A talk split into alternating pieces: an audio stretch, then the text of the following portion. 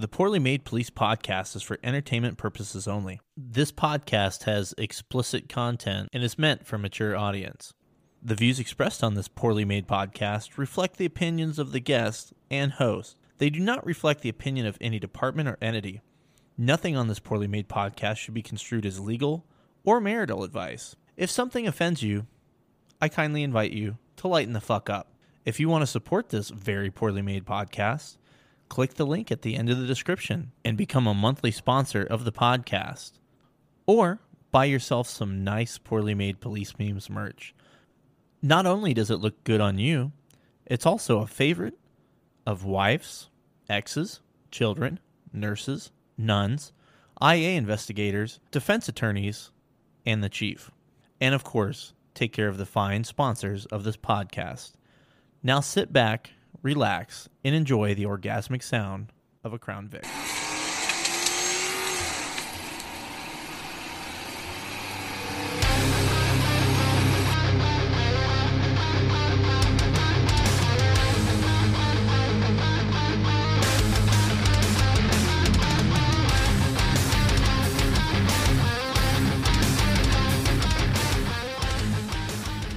Top of the morning there. Welcome to the. That was more Canadian than Irish. I'm fucking falling apart. Welcome to the uh, 65th, I think, edition of the Very Poorly Made Police Memes podcast. I'm your host, Derry. How are you guys doing? Happy St. Patrick's Day or the St. Patrick's Day Eve, depending on when you're listening to it. This is the uh, St. Patrick's Day edition of the podcast where I was lucky enough to snag a cop from Ireland to be on the podcast which I have to fully admit I drank the whole entire time. It's not even noon yet, and I am fucking hammered. Which it's been a while since I drank. It was a good time. I think you guys will enjoy the podcast. I think it's funny and informative, but I laugh at my own jokes, so who knows? I did want to throw in a quick programming note. I won't probably edit most of this podcast. I usually go through and edit out the hymns and the ha's and the ums, but just based on the time frame I have, I don't have a ton of time to edit this before it's supposed to come out. So keep that in mind as you go through. Normally, you know, even though it's called poorly made, I'm a big believer in editing just because it's a little easier to listen to. But I think this probably is going to come out pretty good. So I, I, think you guys will enjoy it even with the lack of editing. You'll be okay. With that said, I talked to a cop in Ireland uh, named Patrick. Ironic, don't you think? Great dude. Really fun conversation. I think you guys will enjoy it. Be- before we get into the podcast, I got to give thanks to the folks that are making it possible, and that is copquest.com. Copquest.com is a law enforcement discount superstore. They have over 120,000 products, including Safariland, Blackhawk, Condor, Blanchy, Heroes Pride, Streamlight, and so much more. They set themselves apart with their custom made, on demand custom ID shop. A CopQuest.com custom patch is more than a high quality fabric and heat infused vinyl. Their patches command respect. They show a person's tribe and who they're willing to stand up for and stand up with. So, show some passion and get a patch made by copquest.com. And I really like supporting these dudes because they're mom and pop, not like these big companies that I'm not a big fan of. Galls! Galls. Anyway, check these guys out copquest.com they've been huge pmpm supporters for a long time. So if you guys need some gear patches go check those guys out. Real quick before we get into podcast i don't want to take too long. Uh, poorly made weight loss challenge down another pound and a half. I don't fucking know how much now but uh, like 22 or some. So on a good stretch man we're still a little ways ago but it's going good probably until i fucking drink myself under the table on this podcast but that's right man. You gotta drink every once in a while. Okay so uh, without really any further ado, I don't have too much to say. Let's get right into this podcast with my friend from Ireland. But we got to play a band. And um, you guys know I'm a big fan of supporting local and small artists. And this is a really unique cover of a Irish tune called Whiskey in the Jar. Little known band. I don't know if you guys have heard of them. They're up and coming. Pretty I think they're going to they're going to be they're going to make a big mark on music, I believe. Uh, I think they're based out of California somewhere, something like that. Uh, I think I think it's pronounced Metallica. But anyway, here's whiskey in the jar. I'll be right back with the podcast.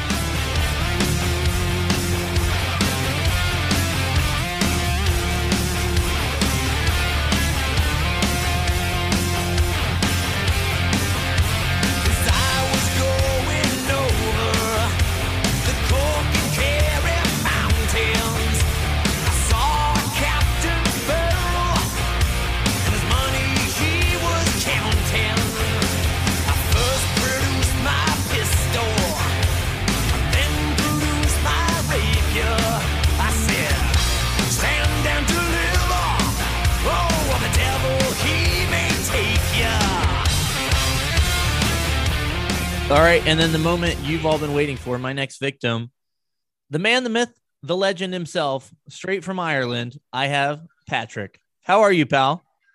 I'm good. I'm good. How are you? Good. I, I, gotta say, man, already, even though we've only been talking for three minutes, you have my favorite accent so far. I fucking love it. That's always uh, it's always a good way to start if you like the accent, I suppose, isn't it? Yeah, it's a good way to start. Um, before we started going, I or actually the other day I mentioned to you that I was gonna drink a Irish car bomb, which the internet has told me you're not supposed to call it that anymore. You're supposed to call it the Irish shot. Um, but I, I ta- told you about that, and you're like, ah, I'm not that Irish guy. I'm not like a your typical Irish drunk. So I'm a little disappointed in you, but I I will make it work.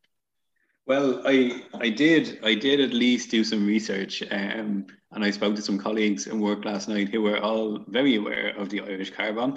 Um, as I said, I I'm not your typical uh, stereotype of drunk Irish man, but um, they were all very aware of it, and um, I'm sure. Uh, do you know the reasonings why? some people may not like it called an Irish car bomb or yeah I, I i mean i think it's a safe assumption why people may not like it called that and we will uh, i'll ask you some questions about that just because i think a lot of americans are kind of ignorant to some of the historical issues in ireland and northern ireland but before we do that i'm going to try an irish car bomb which as an irish guy myself um i've never tried one before i've heard it's very good I supposedly you're supposed to like drown it right away. So wish me luck.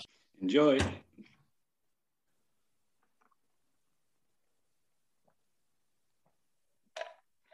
Oh, good night. That was amazing. It's a little early for that kind of activity, but that was really good. It's never too early. Well, it might be. All right. well, let's get into stereotypes then. Uh, are American stereotypes of Ireland correct? I mean, is it just a bunch of drunk, drunk leprechauns running around there? um, no. No. there okay. Are lot, there, are lot, there are a lot of drunk Irish people. Let's let's not lie, but I think there are a lot of drunk people in every country in the world. So, um, no. See, that's one of those things. Like cops get blamed for donuts. oh, yeah. cops like everybody likes donuts. Don't lie to yourself. Everyone loves donuts, and everyone likes to drink. It's just not Irish people. We're just better at it. Is did the whole did the whole donut thing come from just that being the only shops open late night? Is that in America? Is that where that came from? That's or? where yeah, that's where it started, and it yeah. kind of blew up from there. Yeah, yeah, yeah. We don't we don't get it so much here. Um, donuts, but uh, get pig a lot, obviously, but not not donuts so much. Yeah, pig I think is just kind of a a universal, universal. for the yeah. the police. Well, how long have you been in law enforcement for? Uh, so I have been. Um, so we are like we are called guards in Ireland, and um, so members of An Garda Síochána. So in Irish, that means um, guardians of the peace. Um, so I have been in the job for six years now. Um, so still relatively fresh um, compared to some of your guests that on other podcasts that you've had, but um, still a good bit of experience within those six years. I, I feel, um, still lots to learn and and hopefully lots to uh, progress within my career and the rest of what is uh, what is coming down the line. You know, I really like the Guardians of the Peace thing. I I, I didn't know that until uh, you said it, and that that's really good, man. I, I think that's a pretty good. I don't want to call it slang, but are people in Ireland, you know, good with the cops, or what's kind of the thoughts on policing with the the citizens of Ireland? Yeah, for for for the most part, most people would be um, would be pro police. I, I would say. Um, you know, it, it's. Uh, I don't think. I think in any country in the world, the, the people that you deal with on a daily basis are the ones that aren't pro police. Um, and I think the ones that are, are, sometimes forgotten about because they aren't the ones that get all of our attention. Let's say uh, the ones that don't like us are usually the ones that get most of our attention. But I think for the most part, yeah, we are, we would be, um, we wouldn't be hated. Let's say uh, compared to, I suppose, some states in America, the way it seems to have gone over there is. Um, I would follow it a, a, a little bit, I suppose, different states just how it's gone. it, it, it's it's not like that here, thank God, not yet anyway. So, did you guys get um a little like pushback a couple summers ago? Because the I spoke with a cop from England, the UK, or whatever the fuck they call themselves, and he said, "Yeah, when the George Floyd thing happened, we got protests about George Floyd. Did you guys get that type of stuff in Ireland?" Yeah, we got we got some protests, but again, it's it's like um, obviously the George Floyd was was a worldwide uh, was a worldwide thing that happened, and and I think every force in the world probably had their thoughts on it, and I don't think. As I, I heard you speaking on one of your other podcasts, and you haven't spoken to any uh, any cop that agreed with what happened, and uh, it's the same here. Like nobody no, I haven't heard one uh, one colleague say that they agreed with what happened. So, um, protesting in Ireland about something that happened in the UK or in America and things like that don't really tend to hit the news here. In that we don't really we don't have use of force so much, um, let's say, compared to America, because uh, obviously we don't carry guns on a, a daily basis. To, what we what we would call the regular unit, I suppose what you would call uh, the patrol, we, we, we don't carry guns. So um, luckily it, it helps a lot, to be honest. Um, I know some of your listeners will probably think that's crazy, but um, yeah, we, we don't carry guns, and for the most part, we don't we don't need to. Now, I know in the UK they have basically their version of a US SWAT team, and those guys are armed. I presume that Ireland has kind of the same thing? We do, yeah. So like there will always be there will always be armed guards um, around. Um, so we have an armed support unit, um, and they would be armed, um, and they would be they would be always around if required. Now they would be always around in the main cities of you know Dublin, Cork, Galway, um, when you go into the country, they may be further and further away. Is is the only thing. Sometimes you could be you could be 40 minutes waiting on them to come to assist you if um, if that's just where they are, unfortunately. So, um, but no, we do have we do have guys that are armed. Um, detectives would be armed also, um, and they would more often than not be be around if required. But um, it's not something that happens too often that you hear of um, guards actually shooting in in Ireland. It has happened and it does happen, but not not as frequently, let's say, as in America. How many police agencies are in Ireland? Is it one? Just one. Okay, so basically, you get hired by the one agency, and then you're kind of put wherever in the country, kind of thing. Exactly, exactly. Yeah. So I'm obviously from Dublin. So um, when you apply, there's obviously lots of uh, different tests and interviews and stuff like that before you apply. Uh, once you get accepted, you go down to the Garda College, which is in uh, Templemore. It's in County Tipperary. It's sort of in the Midlands of, of Ireland. Um, and I think that's probably to just help everybody with travel and things like that. So um, it's a live live in um, college course. It's actually a, a, degree that we get in policing. We get um, a bachelor's degree in policing, um, and it actually takes us two two years to get that. So for eight months, we're down in the college Monday to Friday. We go home on the weekends, and then when we come out of the college after the eight months, um, we have full policing powers and, and stuff like that, and we still have to continue our, our training when we go. Like I think what you would call FTO would be similar to what we would be doing out in the station once we've once we finished. Now, what are the hiring standards to be a cop in Ireland? Uh, you know, like I, I think in England it was like 18, I feel like is what the guy said. I mean, how old do you have to be a cop? And yeah, what kind so of things are they looking for? It's it's um it's 18 to 35. You need to be 18 or over or under 35. Um, you need to have you need to have so what, what we would call a leaving certificate which is i'm trying to think it would be maybe the equivalent of finishing high school i think in america we need to have that and we need to have um, I know when I applied, you needed to have two languages. So you need to needed to have English and you needed to have either Irish or another language. Um, now, um, with Irish, it's one of those things that uh, there's very, very few people that can speak fluent Irish in this country.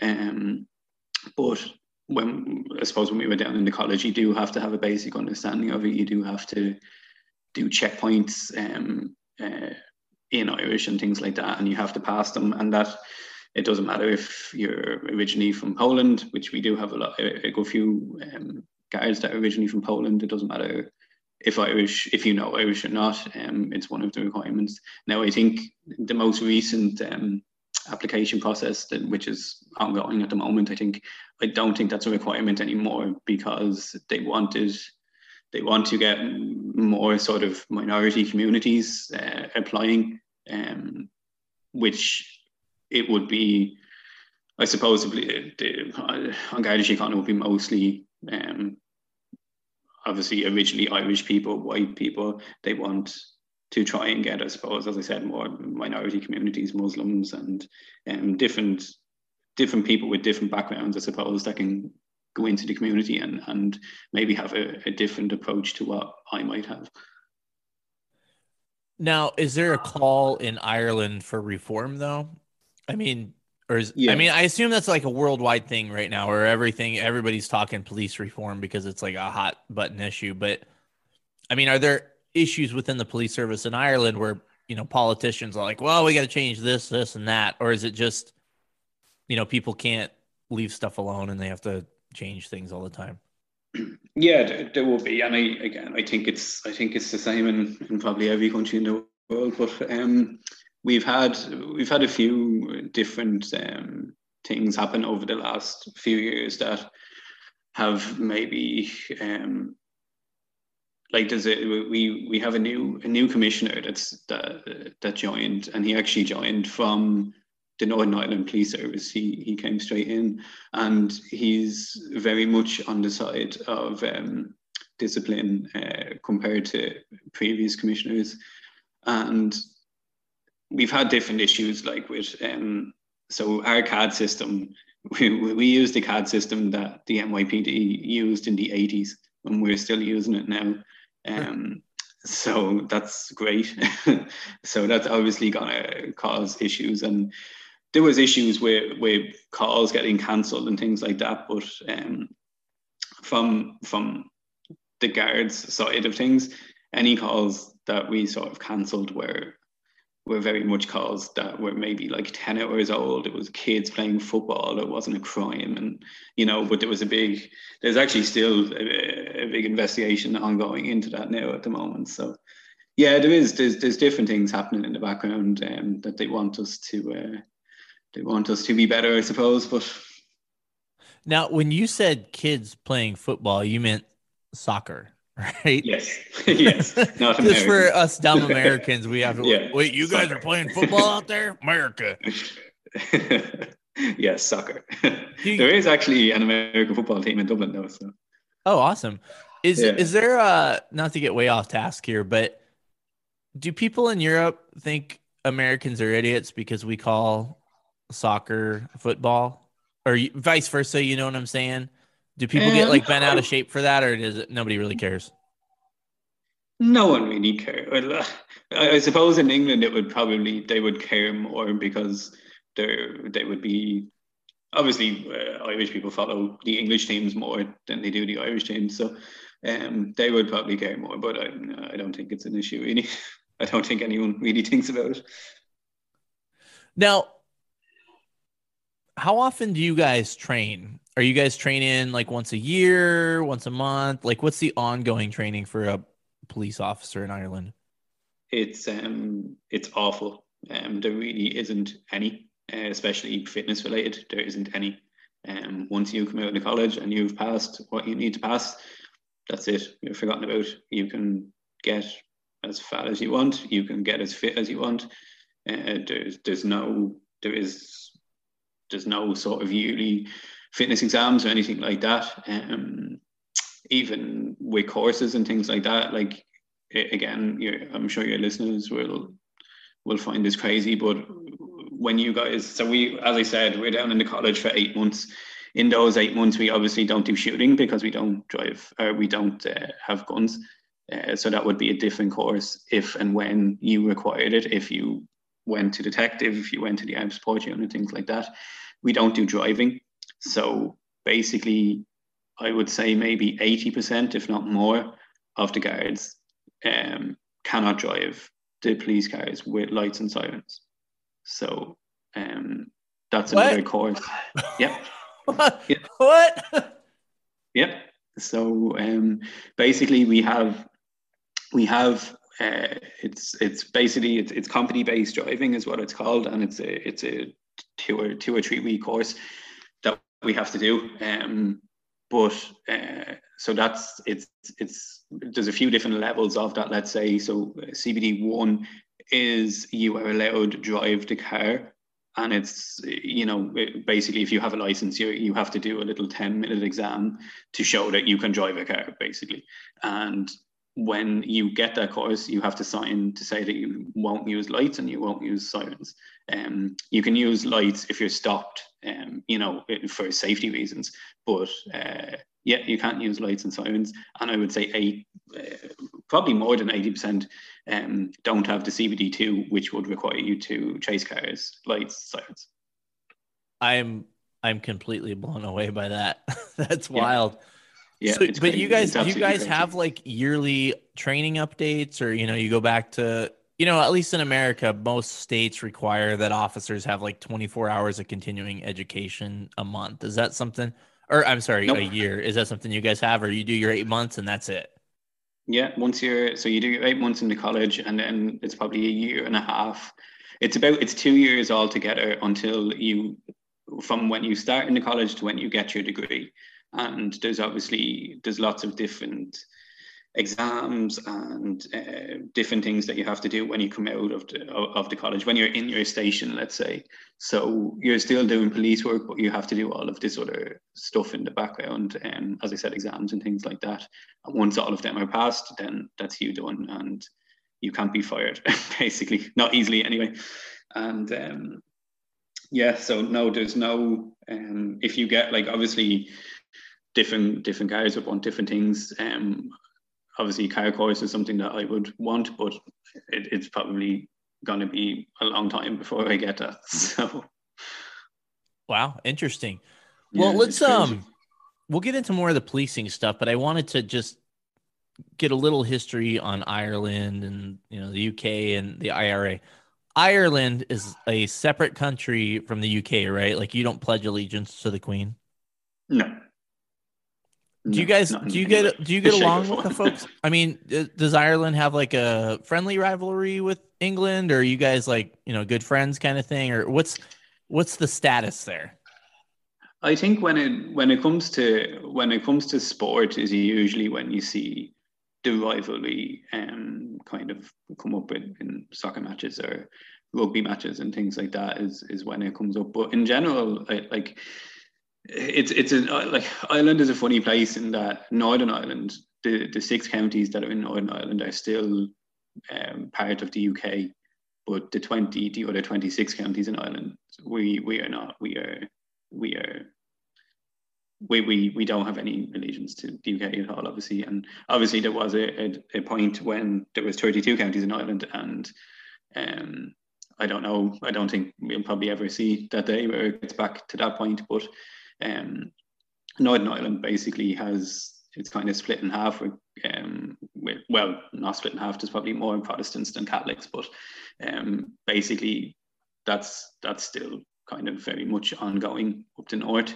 Um, the, the Protestants and, and, and Catholics, they're kind of rivalry and um, things like that. So um, down down the, the south of Ireland, we don't really it, it depends. Uh, as I say, it kind of depends. Some people are very much into um, keeping on top of of th- th- those kind of things, and like myself, like I I wouldn't really be I wouldn't have any issue. It's it's something that happened hundreds of years ago, and it shouldn't have happened, but it did. So um, we can move on, and we can all be friends. Now, I guess yeah, that's and I don't know. Like I don't know a whole lot about you know the split. Like what can you give the people here in America and around the world like a little Reader's Digest version? So I don't know if you guys have Reader's Digest, but um like basically help us kind of understand how Northern Ireland split from Ireland. Um yeah, so uh, uh, basically the as you know, uh, England like to go all over the world and, and colonize different countries. Well, yeah, that was kind of their thing for a while. That was their thing, and Ireland was was one of their targets. Let's say, um, so they um, the English basically invaded Ireland and uh, tried to colonize Ireland. Let's say, um, and um, basically the the Irish fought back. Um, they didn't just allow it to happen. Um, and I suppose the worst, uh, the, the worst of the troubles happened in Northern Ireland. So there was a lot of innocent, a lot of innocent people got killed um, by car bombs and things like that. And obviously, you hear about the IRA, and and the IRA were, I suppose, the main spearhead of, of fighting back against the English, let's say. And don't get me wrong, the IRA killed innocent people as well in, in, in the UK and things like that. So it was it's just a war that didn't really need to happen. But um, basically, the, the the Catholics will will say that uh, we the, we should have 32 counties. Uh, there, there, shouldn't be any counties that are still um, within the UK, and the Protestants that are up to north, they don't want they don't want to be part of. Um, they don't want to be a whole island. They want to be part of the UK. So it's that sort of um, it's uh it's crazy man that was what you know several hundred years ago and it's still an issue today huh? Yeah it's still an issue. Um i don't think i i don't think there will ever come a point where where it isn't an issue to be honest. Um there's just there's two strong opposing views uh, on either side. So I, I don't think i don't think it will ever it will ever change really. Not in my lifetime anyway. Now, is there a threat in Ireland from, you know, like the IRA or anything like that? Or is that pretty much relegated to Northern Ireland? Um, there, I suppose it depends what it depends what how, how we define threat. I suppose, um, obviously, the there wouldn't be so much of a threat with regards to bombings and things like that um, in the south of Ireland, but they are basically, I suppose, from a police point of view, they are still they are still looked at very much. They are still looked at, and their movements do have to be followed and uh, surveillanced and, and and things like that. So, um, again, uh, so we we would have as I said, lots of different detective units. Um, we have a local detective unit that would be local to the station, and they would deal with, I suppose, the more serious of the local crimes um, that happen uh, within a certain area. Um, and then we have national detective units. So they would, um, the special detective unit, basically, they cover, they would cover a lot of um, terrorism and things like that. Um, they would be looking into that sort of thing. So we, as a member that's uh, on the regular unit, I wouldn't have, let's say, as much um, insight into that as it would. All of that goes on behind the scenes, let's say. So now, with all that said, I mean that it's pretty peaceful now, right? For the mo- for the most part, yeah. Um, as I said, up to north is is a different story, and obviously there isn't there isn't bombings every week and things like that but it very much there still is violence you know especially around july um, is basically when um, usually when it when it happens because um, the Protestants have these marches, uh, let's say, and they insist on marching through Catholic areas, which is just obviously going to antagonize the, the, the Catholics. And usually that's when you see like it's it's not a, it's definitely not uh, it's a very different place to police up north than it is south.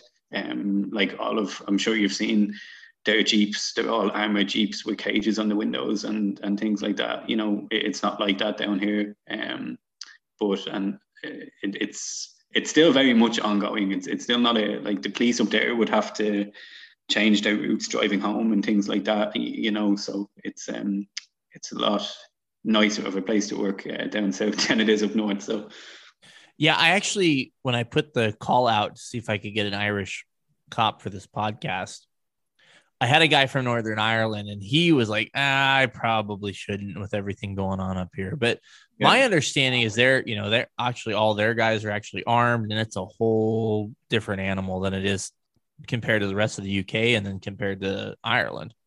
Yeah, it, it, it's, it's, I would say it would be probably the hardest place to police in, in all of Ireland and the UK, I would say, yeah as I said, they they can't just get in their car and, and drive home. They have to like check to see if there's bombs under their cars and things like that before they drive home. And you know, the way that I can, you know, throw on, you know, throw on a hoodie over my uniform and go into the shop and, and buy my lunch, um, they can't do that. So, um, yeah, it, it's a very different place up there.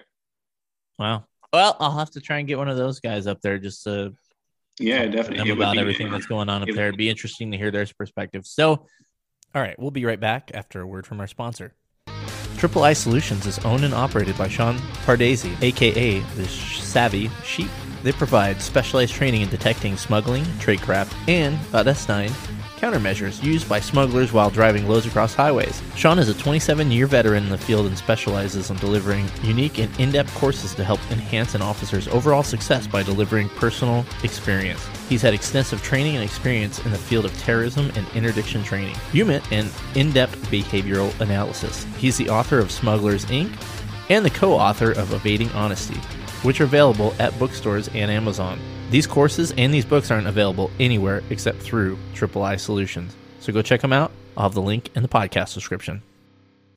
I think the next thing that's really interesting for guys in America to kind of see what goes on in different countries is search and seizure type issues, which I'm going to admit right now, I had trouble saying search and seizure because that car bomb hit. And then I've been drinking some Jameson and Coke. And I'm, man, it's like nine in the morning here and I'm in a bad way already, which I, I got to be sober by afternoon because the kids want to play ball when they get home.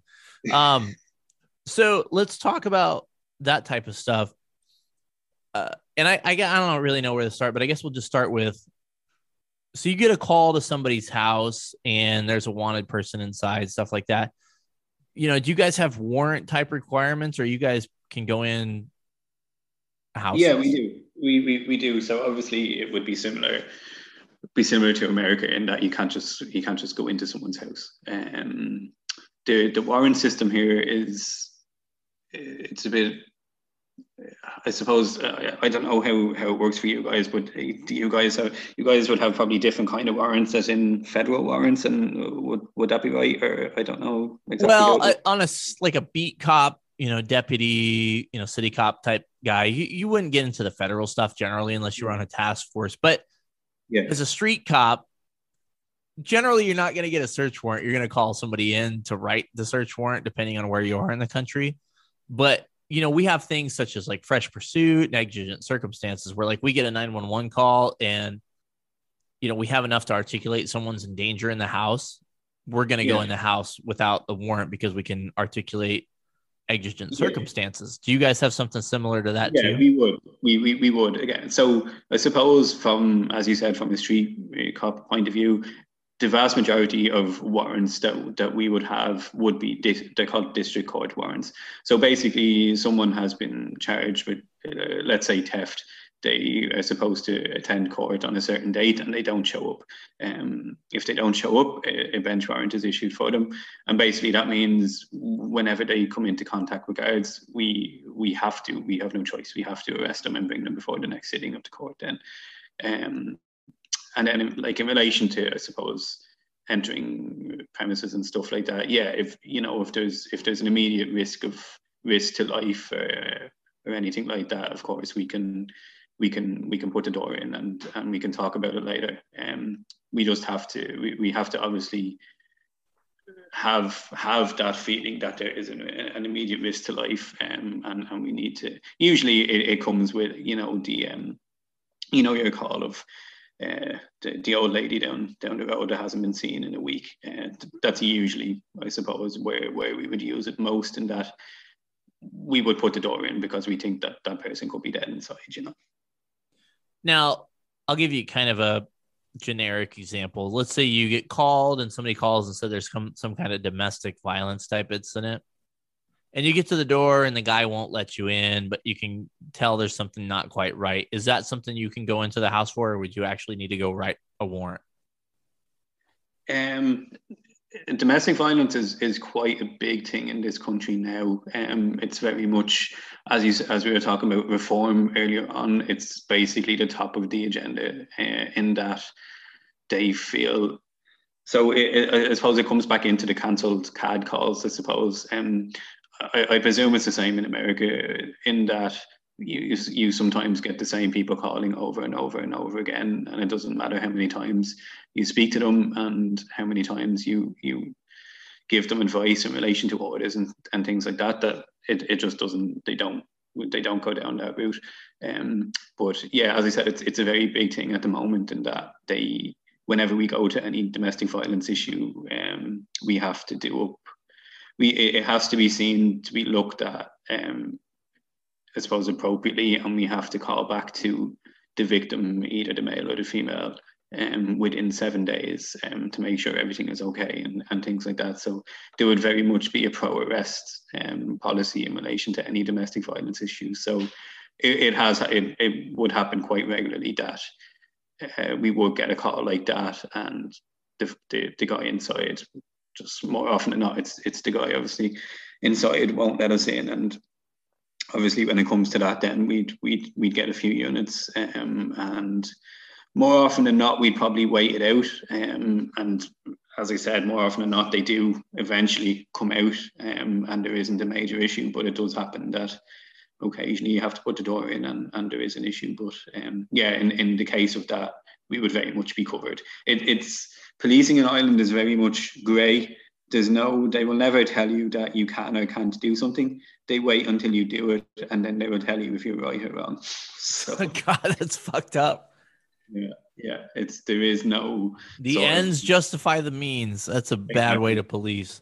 And um, and if it doesn't, if what you did, they don't feel like you should have, well, then that's when you start getting investigations and things like that into you. So now, does Ireland have a constitution, bill of rights, that type of stuff? Like you know, we have like you know the Second Amendment, where you can bear arms, and the Fourth Amendment, and you know search yeah. and seizure, and you know Fifth Amendment as far as um, incriminating yourself, all that good stuff. Does Ireland yeah. have something similar? Yeah, so we would basically we have we have obviously legislation. We have different acts. So let's say we have the Public Order Act, we have the Misuse of Drugs Act, we have um, Offences Against the State Act. There's all these different acts, let's say, and within them, um, your definitions and your powers of arrest and things like that are within each um, within each act. Let's let's say.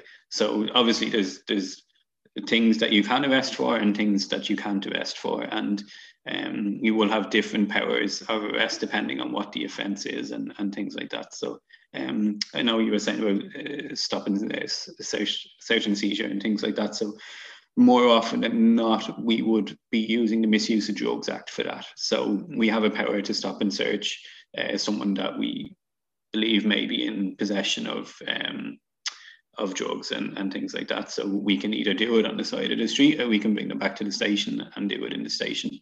If they have nothing on them, they're free to go. Um, if they do, then we deal with it then um, at the station. Then. But you have to have an articulable reason why you think they're they have drugs. You can't just go up to them and say, "You have drugs. Come back with me," right?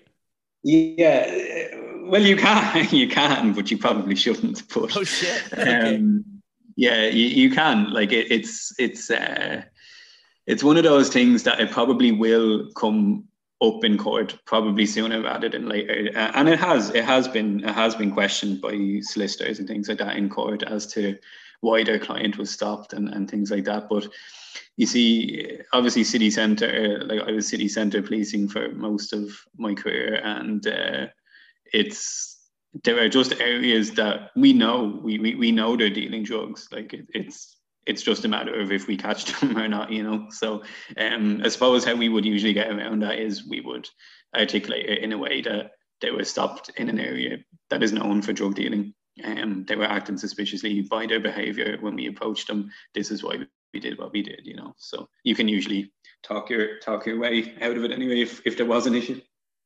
Now I'm gonna jump ahead to an Instagram question, and it came from uh, one of our friends of the podcast, Kenny Williams, the Red Ninja, who is a uh, fuck. I'm hammered. Sorry, buddy. Is a uh, a cop in the states, and then he's a, an instructor too, and he's a legend for interdiction. And so he asked, "What are the drug issues out there?" Which, by the way, he's also a leprechaun, so he could also live in Ireland. What are what are some of the drug type issues in Ireland? Because I'm sure he wants to sit on a highway in Ireland and, and get some dopers. What um, what are the big drugs in Ireland? So the I suppose the big drugs obviously would be would be cannabis, which a lot of people don't think is a problem, um, and a lot of guards as well don't really think it's it's an issue. It probably is getting to the point where it will eventually be decriminalized, but it's not there just yet. Um, uh, cocaine would be quite big, ecstasy would be quite big. Um, uh, prescription pills would, be also quite big. Um, that's usually what you'd kind of deal with on your on your daily basis. Let's say would be would be them. Um, heroin is obviously quite big as well, um, and I'm sure. Do you guys have a meth problem up there or no? Not meth, no. Um, it hasn't really. Heroin would be probably the the biggest problem in that you can see so easily on this on the side of the street. Let's say, um, and obviously it, it's a massive problem all over the world, really. So um, that would be probably. But then, obviously, we come into that would be your local, as you said, street cop kind of uh, dealings. But there's a lot of um, importation and things like that as well. So um, we we would get a lot of importations, and I'm sure you've heard of the the, the Kinahans and the Hutches and that feud that was ongoing and things. I don't know if you've heard about. No, I haven't. Enlighten us. Okay, so um, but that was, I suppose, the, the, the most recent. You should you should look it up. It's very interesting. um, it's basically two two families uh, within within Ireland that would be into organized crime. Let's say um, at one stage they were they were friends and uh, things went sour and uh, one guy one of the hutches basically was shot by one of the kinahans in spain and killed and in retaliation um, they attempted to shoot um, basically one of the main one of the main guys in in the, the Kinahans um, at a boxing weigh-in, and uh, basically uh, what stemmed from that was I think maybe three maybe three years if not more um, worth of just Kinahans killing people that are in any way related to the Hutches within Dublin. So um, it was quite a dramatic feud, um, and there was lots of overtime going for it. So um, the Hatfields and McCoys of the uh, Irish island, huh? Yeah, basically, yeah. Yeah. So, but um, obviously the they would be uh, the Kinahans, I suppose, would be um, one of the the bigger players in importing drugs and things like that. So. Um, he's actually he's in Dubai at the moment. So okay. Good times. Yeah. Um, what kind of patrol cars do you guys have in Ireland? no, so, no Crown Vics, right? No, no. Unfortunately, unfortunately, that's fucking wrong. so obviously, I we've discussed how none of us, most of us, can't drive with lights and sirens. So, like, obviously, you're a Crown Vic man. I, I heard you weren't too happy with the Ford Explorer being I'm actually wearing a Crown Vic t-shirt, right? I'm actually wearing the my PMPM drinking shirt, and it has a Crown Vic on it. Of course. I'm sorry, I didn't mean to interrupt you. Go on. um, we would be I would be delighted to have a Ford Explorer. We drive Hyundai's, so they are the regular patrol car. Let's say is a Hyundai i40 estate, so they are basically just a family car that Garda stickers were put on the side of it. A radio was put into it, a Tetra radio, and lights were put on the roof. Other than that, they are a family car that are not made for policing. So, yeah, but I mean, you guys are guardians of the peace, and nothing says guardians of the peace but Hyundai. Yeah, yeah, it's um, perfect. It's the perfect patrol car for Ireland.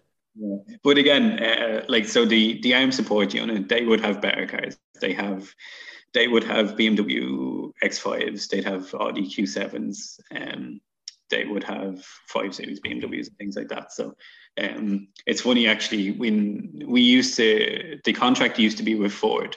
So we used to have, you know, Ford Mondeos and Ford Focuses and, and things like that, but they changed to Hyundai. But when they were changing to Hyundai, BMW actually offered them a cheaper quote than Hyundai, but they wouldn't go with BMW because we would look like we were rich. So they went with Hyundai. God. I'm that glad was... that the issues with admin are the same in Ireland oh, that yeah. they are here. Oh, yeah. That's that's why that you know that's why I I like your your page because it's so far away, but the issues are still the exact same in Ireland as they are in America. They're just maybe slightly bigger or slightly smaller, but they're the same issues. Like. Now, this is a question I think has been plaguing man since really the beginning of time, and you would probably be the expert on this. Is there really a pot of gold at the end of the rainbow? Can you ever reach the end of the rainbow? I never have, so I don't know. do you have? Sorry, I'm pouring another drink here because that's really wish I do at nine in the morning. But I haven't drank in like a month, so I'm. I told my wife I was like, I'm just gonna have a couple, and here we are, my fourth drink. But that's not a big deal. Um, yeah, you can't reach the end of the rainbow, and it's it's really upsetting that you didn't have a good answer for me. But I'm gonna continue to believe that there's gold at the end of the rainbow. What would a good answer have been? I just need to know the truth. You could just tell me no, so I stop chasing rainbows we talked about stereotypes. Leprechauns, pots of gold. they are stereotypes. Hey man, I have an apostrophe in my last name, so I can fucking talk about stereotypes, yeah. and it's not against the law. So there's your fucking hint, people. Um, okay, let's talk about um, can citizens be armed in Ireland? Does any private citizen have a gun? Um, yes, you can. So you can get a gun, you have to have a gun license, obviously. Um, I suppose most of the people that would have gun licenses would be farmers, and it would be used in that in that way. Um, they have to be they have to be in lo- in in secure um, lockers that have to be attached to the wall and things like that. It, it safes. Um, it depends what what license, uh, what gun you have the license for. I suppose most will be rifles. Um, there aren't. It would be very be very hard to get a license for a pistol in Ireland. Um, it's usually rifles and, and shotguns is what you would be what what you would have a license for, I, I suppose. Um, There's good hunting in Ireland, right? Like, I mean, you guys go potato hunting, right? yeah, we shoot we shoot potatoes out of the sky, and yeah. Um, I mean, if you don't have a clay pigeon, what are you supposed to do? Just fucking huck a potato.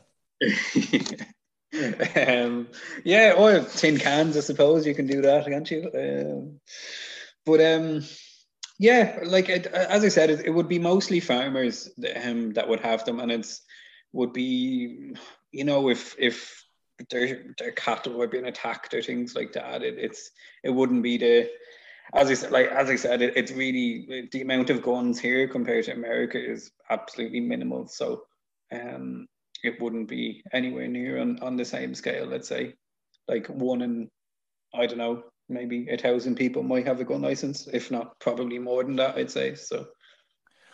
Now, there's not like a concealed carry permit, or nobody's open carrying a gun in Ireland, right? No, you, no, there's none of, none of that, none of that. Only the guards.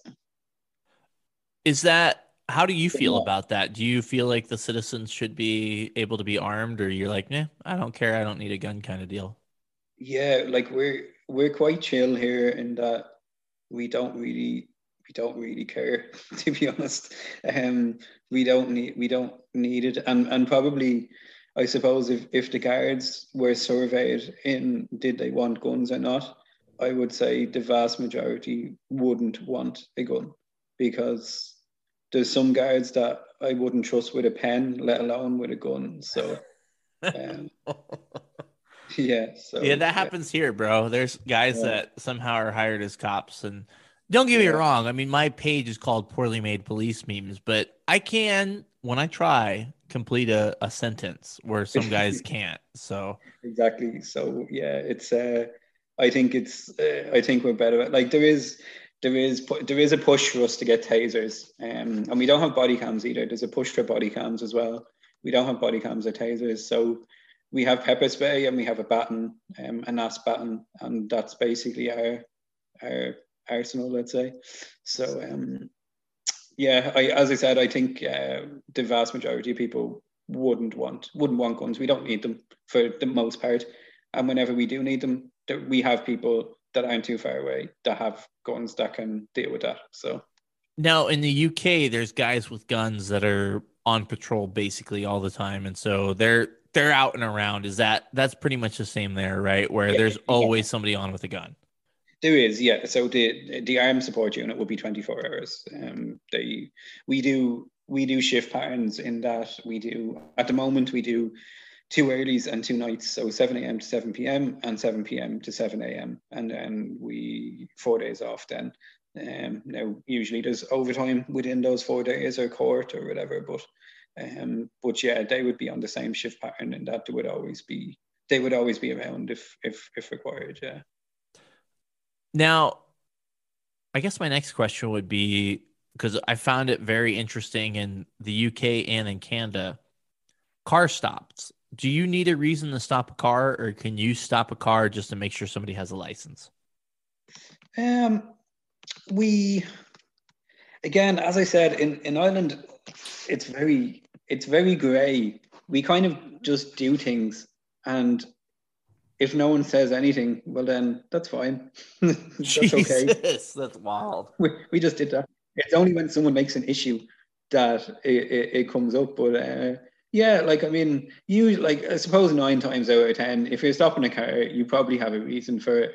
Um, if we're just driving and, and, we see we see something that we want to stop, there's no problem. We we can stop. We can speak to them. We can ask them questions. There's no problem. Um, and then we have we I suppose when it would come into play is when we if we do checkpoints and things like that. Obviously, we don't know who's going to come up to the checkpoint, so depending on who it is, we might ask a couple of questions, ask for license, insurance, that kind of thing. Um, but uh, yeah, for the most part, we probably just would have a reason. Um, we don't tend to stop cars if we don't have to. so um, yeah, for the most part, we would we would just have a reason, but we don't necessarily have to have. You know, as, as you might say, if a broken tail light or something like that, we don't we don't have to have it, but it, it helps what is the size and scale of Ireland? Because I look at it as a map and it's a pretty small country, like end to end. What is it, like three, four hours to get across? So it's about from top to bottom, I think it's about a five and a half hour drive. I think. Okay. Five to six hours of a drive, I think. Um, and I think there's maybe five to six million people. So it would be compared to America, it would be very, very small, yeah. now when you save a, a five hour drive across north to south, what is the speed limit on a highway in Ireland?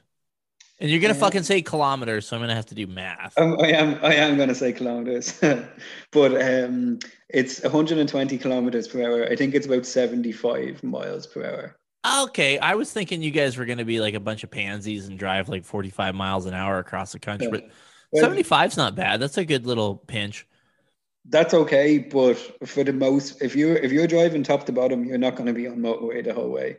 You're going to be on back roads that won't be that speed. So, Um, Okay. Only when you're on the motorway would it be that speed, let's say. So your back roads are probably 80 kilometers. Um, yeah, usually about 80 kilometers. And then your sort of cities and, and towns would be would be 50 in the less populated areas and in the higher populated areas would, would go, go down to maybe 30. So Okay. I mean, it's kind of in the same ballpark here. Yeah, I Yeah, just, I- I mean, I look at, I look at Ireland on a map, and I'm like, it could fucking fit in Texas. yeah, basically, yeah, it could. And then five to six million people. That's you know, LA has way more people than that. So Yeah, exactly. Yeah. So now would be Dublin's a big city. Uh, there's a few other big cities, but what's, I mean, is for the most part Ireland a lot of farmland, a lot of potatoes, a lot of sheep. Um, yeah, it would be. It, it would be mostly mostly green. Um, obviously, as you said, there's your big cities and there's your your smaller towns and villages and, and things like that. But um, yeah, for the most part, it, it would be it would be green outside of your your cities and stuff like that. So, um, obviously, I I was I was city centre for for years, um, so I didn't get there was no grass in in the city centre. So but yeah, for the most part, it, it would be uh, it would be mostly kind of your farmland and things like that. Yeah, Does it ever snow in Ireland? sometimes, but uh, again, nowhere near the extent of America. We don't have um we don't have any sort of uh, extreme. We don't have an extreme climate in in either sense. It's um it never gets drastically cold and it never gets drastically hot. It's very much sort of middle of the road and raining most of the time.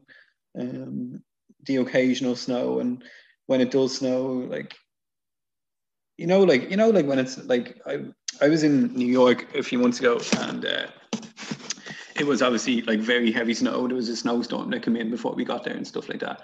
But the day after, all the roads were clear. If that was in Ireland, it would take us over a week to to get everything clear. We just don't have the same uh, equipment, let's say that that you would have in America. It just whenever it snows, the whole country stops and nobody can drive and everyone crashes. And yeah, So you said that you were in New York. Were you in the city or yeah, I was. I was in the city. was that your first time to America? No, I have been to America. I love I I, I love America. Um, I have been I have been to Florida lots and lots of times. Um, that was my first. It was maybe my second or third time in New York, but my first time kind of not with my parents and stuff like that. You know, out on my own, doing my own bit. But um, yeah, I've been to I've been to Florida many times, and uh, I would You've been to Florida more times than I have, and I fucking live in the states. asshole. I would very much prefer Florida to New York, anyways. So Yeah, New York. I love New York. There's something about the city that I really fucking love, but man, it's like out of control anymore now. Yeah. I don't think I'll go back. Um, well, that's a lie. I'm sure I'll go back. I got family back there, but um, and there's all kinds of cop influencers I want to meet in New York.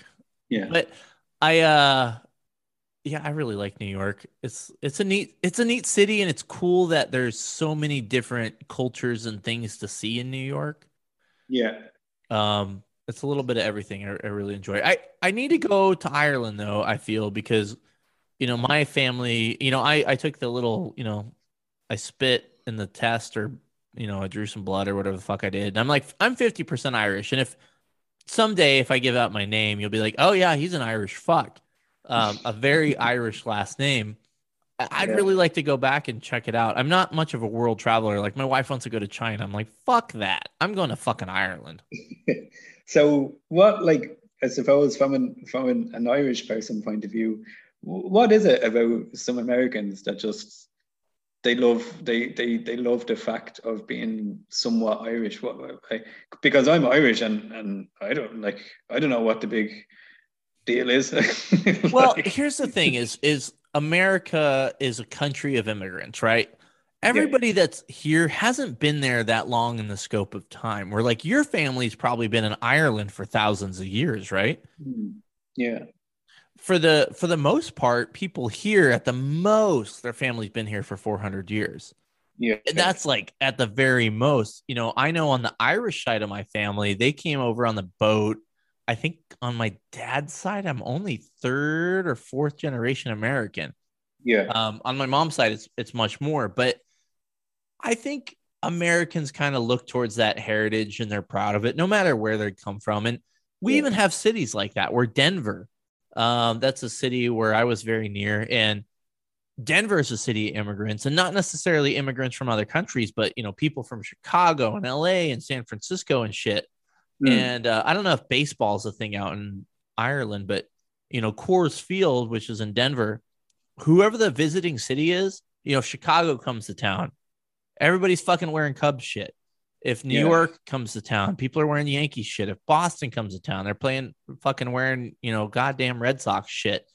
Um, I think that's just an American thing. Like I'm, you know, I it's cool that I'm from Ireland and I, I appreciate my Irish heritage, but I, to be honest, I'm fucking ignorant of it too. Yeah. Can can I ask then, you know, so obviously with, with Trump, there was a big sort of issue with immigrants and things like that. Do Americans, for the most part, how do they feel about Irish immigrants? Do they feel that they're diff- because there are a lot of undocumented Irish in, in America? Do they Well, let's be honest, man. The Irish in the early 1900s were treated like dog shit. Yeah. They were absolutely treated like shit. And, you know, the treatment of ignorant or ignorance, sorry, drunk, of immigrants is not, it's like not a new issue in the country. I, I think most people look at it as like, at least I look at it um, as if somebody wants to come here, I'm good with it. I'm totally good with it. Like, I'm fucking open arms. Just, I don't like when people come and then try to change it, right? Like, Yeah. uh, the prime example, and I know you're not from here, but California, right? Like a bunch of people from fucking California moved to Colorado and changed it to California. Yeah. You left California for a reason, assholes. Yeah. Go back to Uh, California. Yeah, go back. Like if you want to come here and be an American, fuck yeah, come here. I support you with open fucking arms. Just do it the right way. And I think there's a ton of arguments to say, well, it's fucking hard to come here for some folks, which we can fix that for sure.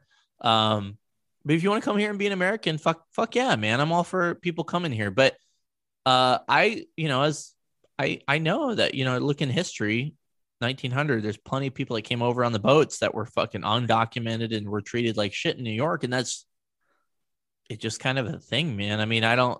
Again, like it's an ignorance thing. Like I don't know everything that happened 100 years ago, so to speak, but um, I know the Irish were treated very poorly, and um, now nobody cares. But that was, you know, that was 150 years ago.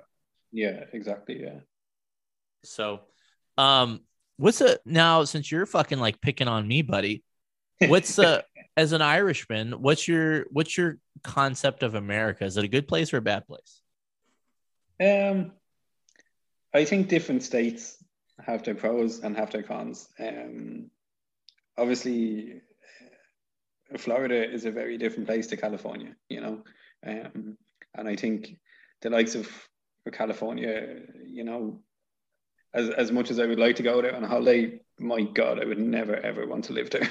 so I I like Um, visiting California. It's a beautiful state, you know, Disneyland, Yeah. all that good stuff. But it's just, ah, I mean, like I took my kids, and this was like five years ago. We went to, oh, maybe not that long ago, go, but last time we went to Disneyland, I took him to Hollywood and went to the Hollywood Walk of Fame.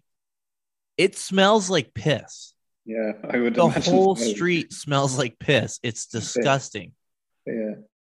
By the way, I'm on Jimmy Kimmel. They were doing like some like man on the street thing, and I made a stupid face on the camera as I walked by. I'm so proud of that. but anyway. Anyway, um, we man, we got really off topic here. Um, all right, we're gonna take a quick break and get a word from our sponsor. Bigfoot Holsters is a law enforcement owned company that makes Kydex holsters and law enforcement gear. They specialize in duty gear to mount to your outer vest carrier. Their attachment kit for the Blackhawk and Safariland taser holsters not only take up less room, but they also provide a sturdy attachment. Check out my friends over at Bigfoot Holsters. Now, back to the podcast. And I'm really fucking drunk now, but that's all good. Uh, let's see. We talked about citizens being armed.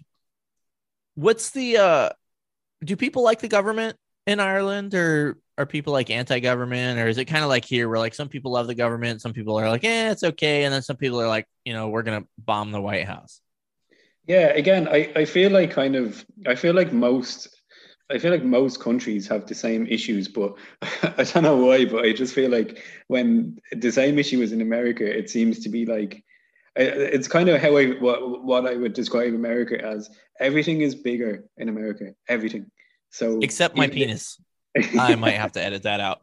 Um well like like your issue like even the issues that like the issues we, we we all have the same issues, but they seem to be just much they're always bigger in America, you know, um is what I uh, seem You know to, what? I don't think they are. I think it's just America like amplifies everything and yeah, amplifies and we're like on the world stage, right? Like I don't Yeah. hear anything about Ireland in the news ever. Yeah. Never ever. Where if you turn on the news, you're going to see something about America every night, right? Yeah, yeah, very true. Yeah, I think I think that's a good word. Like like I, everything is amplified in in America. So um, we we have issues with with government here, you know. Um, but for the most part, I suppose as a race of people, we are just quite relaxed, and we don't usually we don't usually kick up a fuss unless we really really have to, you know. Um, so like obviously the the price of fuel and stuff now has gone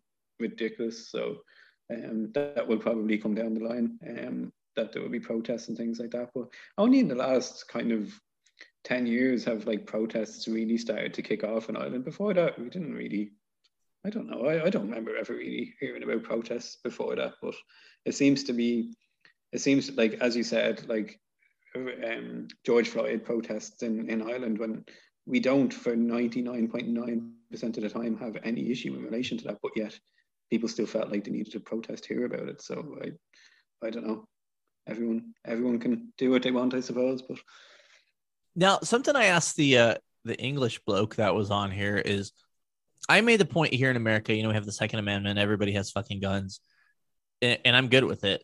Is, you know, we have this idea of a tyrannical government, and we want our guns to, if it ever gets to that point, to be able to fight back. yeah, And I asked him about that, and he's like, "No, that's never crossed my fucking mind." Is that something in Ireland where you're like, ah, "I wish it was a little easier to have a gun in case our government," or is that just not something you guys worry about? no, we, we just don't think about that at, at all in any way, shape, or form. Yeah, yeah. But listen, we like it. We we vote for governments. We vote for different parties uh, to get into government, and of course, whenever we vote them in, we give out that they're really bad and don't do what we what they said that they were going to do, and we give out and we we say that it's shit, but then we just vote them in again next year. So Yeah, like, that's amazing how that works, right? yeah. So it's uh, we just happens listen. here, buddy. It happens here, buddy. Um, shit. What did I want to ask you? Oh, sorry, man. I drank way too much. I apologize. way too quick. Way too quick too. It's not. You know, if this was over like a couple hours, it's not a big deal. But way, way Yeah. too quick. We're like an Well, hour in. like, as much as as much as the the Irish stereotype, uh, the Americans can't drink compared to Irish people. They just can't. Hold on a second, pal. Is that a I'm- fucking I'm challenge? it- I'm gonna put it out there. They just can't. All right. I've been fucking challenged. I'm gonna fucking get on Expedia and I'm gonna find the first flight to Dublin and I'm gonna drink you under the table, you motherfucker. you probably would drink me under the table in fairness, but for the most part, Americans can can just not drink. I got Irish blood, man. Don't don't fucking put me down, man. I can fucking drink. Believe me, It is very early for you, in fairness. So we'll, we'll- dude. It's it's that. nine thirty in the morning, and I'm hammered. Like I texted my wife, and I was I was like, I'm hammered. She's like, Well, that's a new record. Um, It, it, it's a thing. It's a thing in Ireland when when you're going on holiday. It's it's called airport points. You drink pints no matter what time you're in the airport. So if you're in the airport at six a.m. to get a flight at eight, you're drink you're, you're drinking pints in the airport. That's that's how it works. So I uh, I'm a big airport drinker. I uh, my van broke down, and we had to leave it out of state, and it's a long story. But I ended up having to fly back out to a different state to get the van back, and I was fucking hammered. Like I I took two flights, and I had I was drunk. So the Irish is strong in me, man. Don't don't fucking hold me back. Well, I, I'm sure I'll come across some of my other questions as we get through some of these Instagram questions here, which they didn't let me down. Oh. Um, I, I can't wait. Which you you sent me a message. You're like, "Can I see these ahead of time?" I'm like, "Fuck no, man. We Yeah. gotta go with it on the give, fly." me, give me time to give me time to not put me on the spot to answer. no, I won't fuck you too hard. So, I, here's a good question: Are you guys allowed to drink on the job?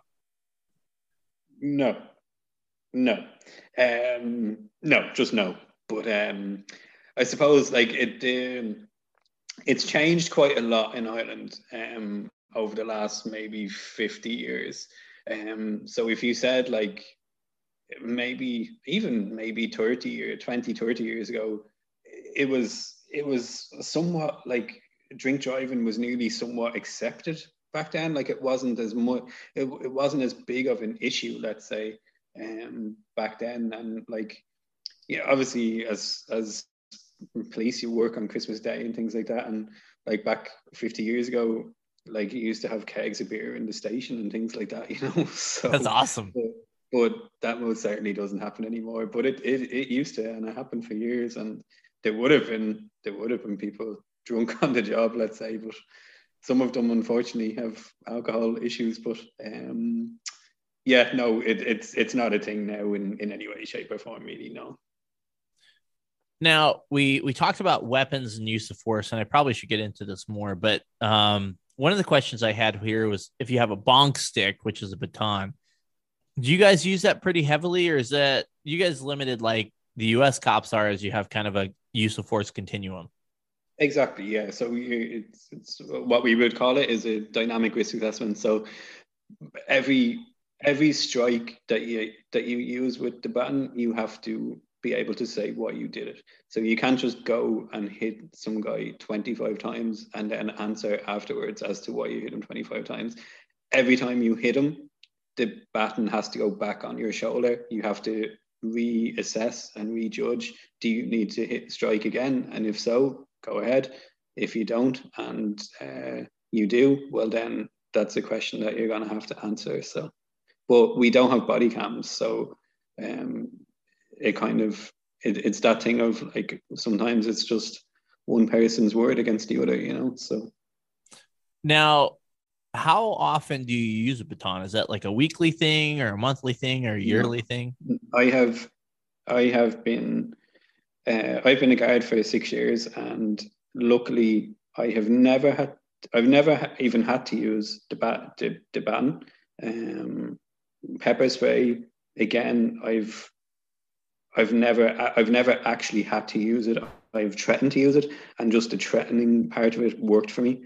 Um, but obviously, different guards will have different stories. There will be, I'm sure, there's a lot of guards that use the baton on a monthly basis, but I've never had to. I've, I've always found that uh, voice is uh, nine times out of ten better than uh, use of force. Now, listen, there's always going to come the point where your voice just doesn't matter and usually we just usually we just end up fighting uh, before we even get to pepper spray or baton really but um obviously pepper spray is is your first port of call because it just cancels out everything straight away so usually more often than not Yeah, I'm a big believer in going hands on and doing all that stuff. I mean, the I only used the baton one time in my eight and a half years, and that was early on.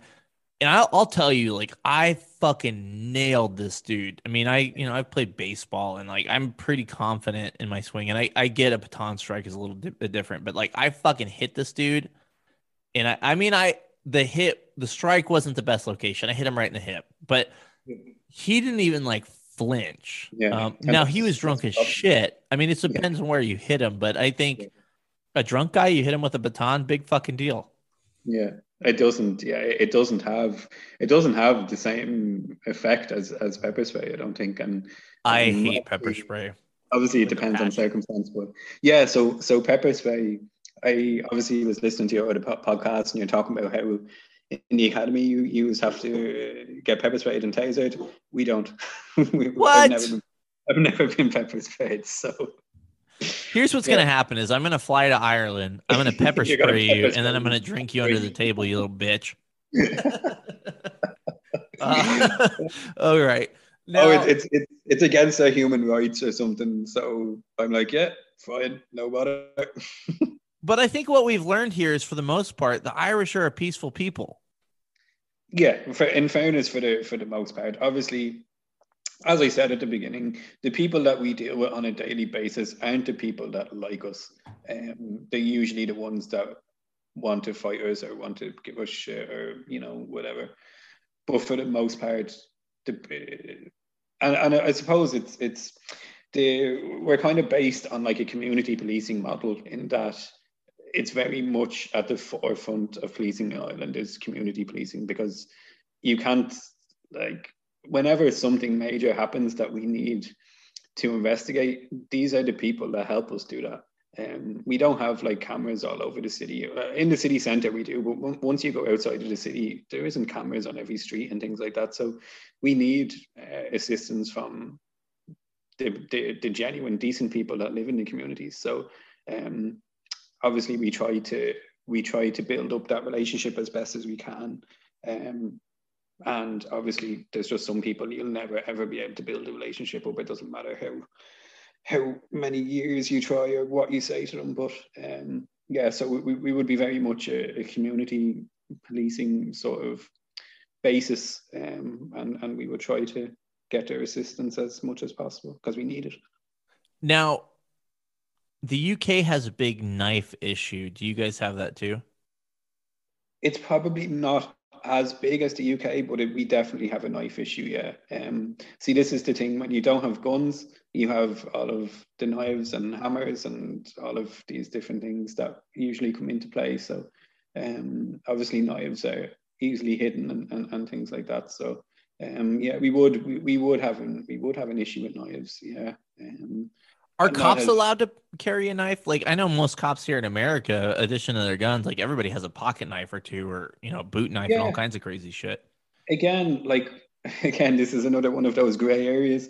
Technically, technically, we we're not allowed to. We're not issued with one. Um, but I I know a lot of guards that would that would carry like that would carry. It, it would be more so for the likes of um if if some poor person was hanging or something like that, it would be more so for that. Like you wouldn't you wouldn't like use it to defend yourself or anything like. But um, yeah, it would be more so for for for that really. Do you guys wear body armor or no? We have we have uh, a stab vest, so it's I think it has part uh, Kevlar in it, but it's very much uh, it's very much just for knives and but we've tried it out and it doesn't work so. Oh neat. I mean yeah, i suppose it's, it's better than nothing right? It's better than nothing exactly but um yeah so again it doesn't it obviously doesn't uh, we wear the vest over over the uniform so we're actually getting a new uniform very soon um, a completely different style of uniform so I don't know. Have you ever have you ever seen the uniform that we have now? Or? I don't know if I have, and I was actually about to ask and say yeah. you need to send me a fucking patch. we don't have patches. This is the thing. Oh we man, we don't have patches on a unit. Now we there are patches. We we can get patches, but we don't actually have patches on a uniform. Um, the Garda logo is already it's it's imprinted onto it, like so we don't have patches that we put on it or whatever. So, um, but uh, yeah, so basically a uniform at the moment is is it's a shirt and tie and trousers. Um, but like we wear the stab vest over the the shirt and like when you're sitting in the car and you've your belt on and the vest and the tie is just like up into your throat and like the tie pin is digging into your stomach and it's just it's just the most uncomfortable thing in the world so wait now are they actually ties or they clip-ons no, yeah, well, the clip-on ties, yeah, okay. but we have to have, have the tie pin and all of that sort of stuff as well. And um, but yeah, so we we I, I actually we we have been issued a new uniform. We just can't wear it yet until we all uh, have it and we can all wear it on the same day, basically. So um, we the new uniform is is combats and a polo shirt and um, it's a lot it's a lot better than than what we had before. So I'm looking forward to I'll have to Google it. Do you guys wear a hat too, or no? We do. We have the hat, and it, the hat is going to look awful with the new uniforms. So, um, what kind of what kind of hat is it? Because I can't picture it. And I was a big uh, hat guy. Like we had the eight point hats. I wear an eight point hat. Yeah, no, it would be like your standard police hat, you know, with the, the the peak badge on front and the high front, and I don't I don't really know how we describe it, like, but it's it would be your standard sort of European police hat. It's not a baseball cap or anything like that, you know. Um, so, but I try to wear it as little as possible because it's awful. So, hold on, if I'm in the car- Google it here. yeah, if Irish I'm out police walking, uniform. yeah, Google it there, you'll see it. Google. Uh, that might be the new hat. Man, that lady looks way too old to be a cop on this. Uh... oh yes, the new ones are like a polo shirt. Those look like shit, bro. What are you talking Yeah. about? They are still shit. Don't get me wrong, but they're better than what we had. Like we we Oh, have been in this next one. Um, yeah. The what about the black polo shirt? Is that okay? Do you have the blue polo shirt or the black no, one? We have to wear the blue one. So Is that the blue one, the new one? Yeah. So it's shit, but it's better than what we had. Oh, the black one looks sharp. I would say. Yeah. No one's allowed to wear that. So Oh, that's too bad. The hats are fine. Yeah. So is this chick in this picture. She's fine too, but that's okay. Um, all right, no more simping over Google cops. Um, what do we got here? I just clicked on a button. That's not good for podcasting. Okay. So Americans have this conception of Ireland as pubs everywhere. Is that true? Yes. there is pubs everywhere. Are you guys always singing songs as you drink? No. Mostly never. Oh, that's bullshit. That's another that's another stereotype that I'll debunk. You are fucking Um, ruining my life, man. I thought I was gonna go to Ireland and there'd be like, you know, Leprechauns. Gold at the- gold at the end of the- the rainbow and leprechauns and everybody's drinking and singing songs and you're fucking ruining it for me. Are bar Uh, fights a big problem out there? Uh, not really. Not particularly. No. No. Okay, that's Um, another thing. I thought you Irish fucks were always fighting each other all the time. And that's not true. Don't get me wrong. Occasionally, you go to calls in in bars where there's fights, but like more often than not, by the time you get there, it's done and they've gone their separate ways. So, like, yeah, no, it wouldn't be like.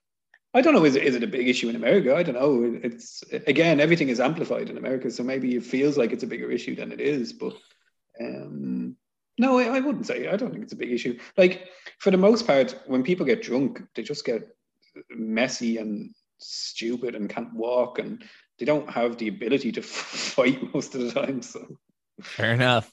I know that one. Um, now this is a really important question that I need to ask: Is how long does it take to figure out who took your Lucky Charms? like we don't we don't even have like uh, What do you mean you don't have Lucky Charms? You don't have Lucky Charms in your uniform? I was going to ask where you guys keep them to be safe. no no we don't have we don't have any like I'm sorry I'm, sorry, I'm laughing at my own joke. I apologize. I'm sorry that I that I'm ruining all these stereotypes of Irish people but um You got? I mean, do you guys eat the Lucky Charm cereal? There, or people are like, "This is fucking bullshit." no it's awful it, lo- it Fuck you! It's not awful. The marshmallows are like amazing. It looks like it just gives you diabetes before you even eat it.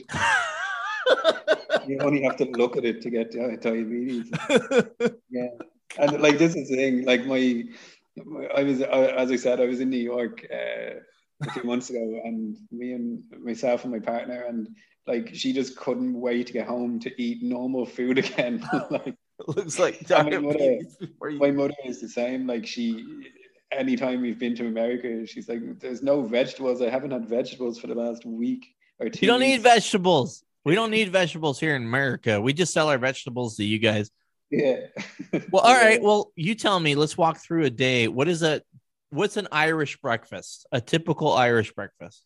Uh, so a Sunday Irish breakfast would be eggs, uh, rashers or bacon is what you call it, um, sausage, pudding, white and black pudding, beans, toast. Beans for be- breakfast? Yeah, that would be it. There's, yeah, more so a Brit, more so a British thing, but we yeah we, we would have it too. Yeah, um, Ugh. a Sunday for a Sunday breakfast. Yeah, that would be. All right. What was- would you eat for lunch? So for lunch, um, have you ever heard of a chicken fillet roll? No, please tell me. so uh, that would be a big thing over here. Um, so it's it's like a, a baguette, um, and you would have uh, a chicken fillet. You'd have lettuce, mayonnaise, all that kind of good stuff. I don't eat any of it. I'm one of these weird. I don't drink tea or coffee either. If you find that crazy, Yeah, that is crazy. What's wrong with the fucking people I've gotten on podcasts? The British guy I had doesn't drink caffeinated tea, and I'm like, what kind of Brit are you? like for, for the most part, every guy drinks coffee, but I just I just never never got into it. Didn't didn't I tried it, didn't like it, so saves me money. So I just don't like it. So, but uh, yeah, so chicken fillet rolls for lunch, um, and yeah, you get them in any good in any good shop, and uh, crisps and chocolate, and yeah, that's usually what my lunch consists of. That doesn't sound super fucking healthy. Like you're shaming No, me it's for not. being It's American. not. All right, now what what for dinner? What's an Irish dinner? Um, right, an Irish dinner. So Irish dinner would be maybe a beef stew, or it would be um, like what would what would I like? I'm trying to think of a typically Irish dinner. Like we don't eat typically Irish food every day. Like, do you know, I would have like a chicken curry one day, or I'd have roast chicken, or I'd have, you know, um, chili, or you know, it's it depends. Right. Like. I want to point out that you didn't say one vegetable, and you also didn't But this is talk about potatoes at all. I I don't eat very many vegetables. So again, I am the I am not the I was speaking on behalf of my mother and my partner. they they wanted vegetables. I did not. Okay. But for the Fair most part, yeah. So your Sunday dinner, let's say, would be like it would be maybe uh, some turkey, some roast potatoes, mashed potatoes, um, peas, um, stuffing, lots of gravy. That would be like a, a Sunday dinner and a Sunday breakfast. Okay. Well, I I'm not impressed, but it's all right. Um, let's see. We talked about that.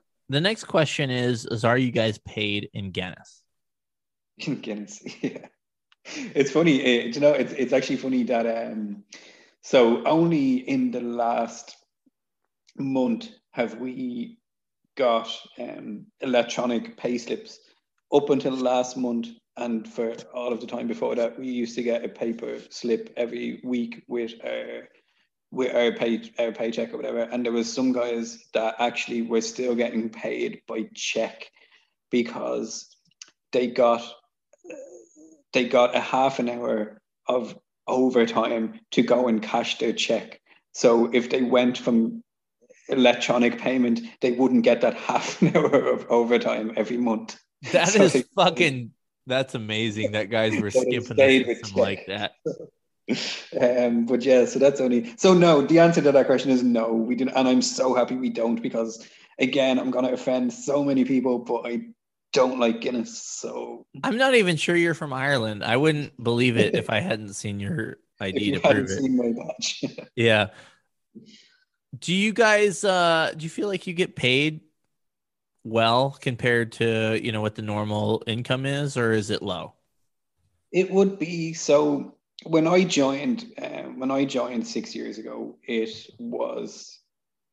I think the starting the starting pay was like, so when we were so when we were down in the college for those eight months, we got one hundred and eighty euro a week, which was just not not a lot at all, um, because it would probably That's insane that I just googled that and that's $200 a week. That is not yeah, money to live on. So we were we were fed and we were we had a they gave us a place to stay and things like that. But it was out like it was okay for me. I didn't have a wife and kids and stuff like that. But if you wanted to join the guards and you had a wife and kids and a mortgage and stuff to pay for, you know, uh, you, that's just impossible to to keep a house with with that money. So um, it probably would turn a lot of people off applying because eight months is a long time to be down there Monday to Friday and be on so little money. So, and I know in America, some places you can have two jobs and things like that. We we're not allowed to do that here. We can't have if you're a guard, you're a guard. You can't have any other job. Um, so no, it wasn't great to start. Um, listen, it, it would be an average wage. It's not it's not lots of money, but we're not on minimum money either. You know, um, it's enough to live and to be comfortable, but you'll never be rich. You know, but I don't think anyone joins the job to be rich in, in any country. So um, you'll never be rich, but you'll never be poor, is how it was put to me down in the college. okay, fair enough. Now this isn't an Instagram question, but it just it came to mind. Obviously, you guys are a lot closer to the war in Eastern Europe than we are. Yeah. What's the thoughts in Europe? I mean, are you guys worried about that, or I, I, you know, a week ago I would have told you it's going to be over in a week, but now that we're still into this, I'm like, ah, I don't know. This is getting a little sketchy. It is. It's it's the longer it goes on, and um, obviously we we're taking in a lot of Ukrainian refugees at the moment as well, and um, I was actually just I was in the refugee in the center, basically in, in Dublin Airport.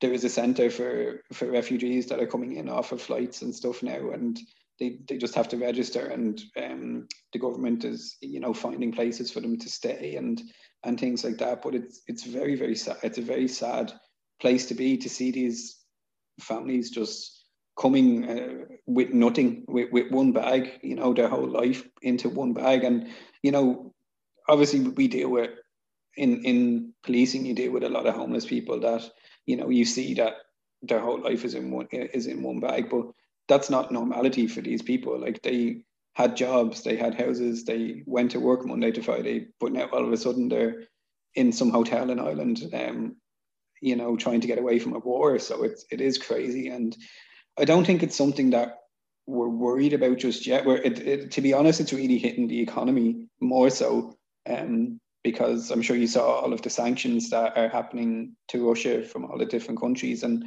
but that has its own um, drawbacks to us as well, and and yourselves with, with fuel obviously is the big one at the moment, but even electricity and gas and uh, like basically the the cost of living is just rising and rising and it doesn't seem to be stopping. So, but yet pay isn't going up, you know. So it's uh, it's definitely affecting everyone. But luckily, it, it, it's for us. It's obviously not affecting us as bad as what it is to the Ukrainian people, you know. Yeah, absolutely. Yeah, it's weird times we're living in, man. Absolutely, yeah. it's just strange times. Very uh, strange. let's get back to the the fun stuff. Have you, sir, ever arrested a leprechaun? How many times do we have to do this? I have never seen no, a leprechaun. This isn't me. This is the people on Instagram. Don't blame me. Blame Instagram. Oh, God, the people of Instagram. Come on. Surely there's better questions than have I ever. now, in in fairness, in fairness, it could happen if he was drunk or something like that. But uh, no, I have not, and I don't think I ever will. so yeah, I feel like a short person in Ireland is just kind of fucked, right? Because automatically people people are gonna make leprechaun jokes. Um, like we don't like we don't ever. It's it's really an American thing. Like we don't because we're assholes. We're fucking we assholes. Don't, we don't talk it. about leprechauns ever. Like that's it's not a thing in Ireland to talk about leprechauns. or pots of gold or top of the morning to you. No one says that. Like, no so here's the thing: is you know we're dismissing Irish stereotypes, but we're basically like fulfilling American stereotypes on this podcast. Yeah, exactly. Um, what about with the Scots? Do you guys have any issue with the, with the Scots? Um, is there no, like a healthy rivalry there? And, and I'll I'll base the question. And sorry, I didn't mean to interrupt you, but I'll base the question on. I don't know if you're familiar with the Canadian show Letterkenny, but they basically compared the Scots to the Degens up country in this question. Um, are you guys good with the Scots? Yeah, I don't. I don't think there's any issue with the Irish and the Scottish. As you said, it's it's sort of a healthy rivalry with sport and things like that. But you know, for the most part, like um, what happened what happened in Ireland was hundreds and hundreds of years ago. You know, I don't know any of my family, for example, that was involved in it yeah, hundreds of years ago. I'm sure it was. It affected a, a lot of people, but like you have to you just have to you have to move on at some point in your life um you know like when is it ever going to end if not and there's just too many people unfortunately that don't want to that don't want to move on they just want to um, from both sides. You know, for, uh, like I don't think either side is better than the other, and and I'm technically a Catholic, so you know. Um, but no, uh, like the Scottish will be in a similar position to us in that they were they were invaded by um, the Brits as well. So you know. So really, we should be blaming the Queen. Is really what this comes down to. It's basically what it comes down to. It's all her fault. Yeah. It's all yeah. It's all her fault. She was like not even born when it happened. Yeah, exactly. Do you guys have a big issue with uh, driving intoxicated out there or no? Um.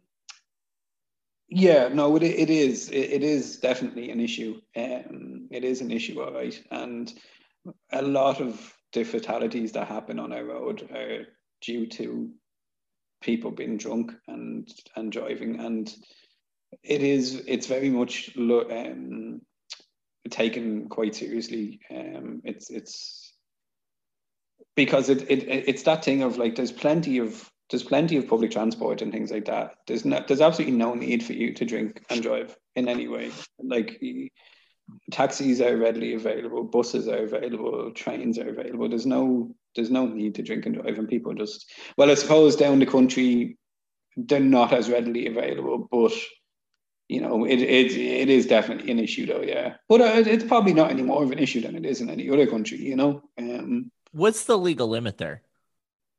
So it's done. It basically it depends on it depends on what type of driver you are.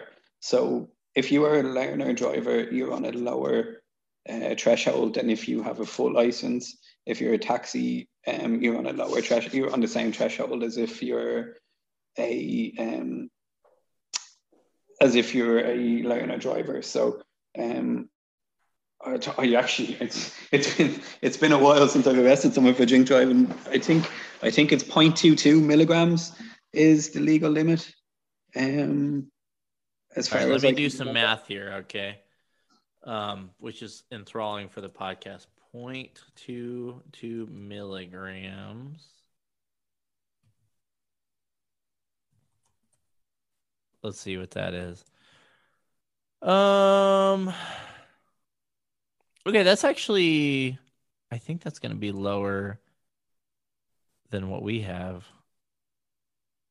Oh man, I just clicked a bunch of buttons, but it, it seems like it's basically on par with what we have. Um, which Yeah, so let me just see. So it's it's 20 milligrams of alcohol per 100 milliliters of blood, is what it is.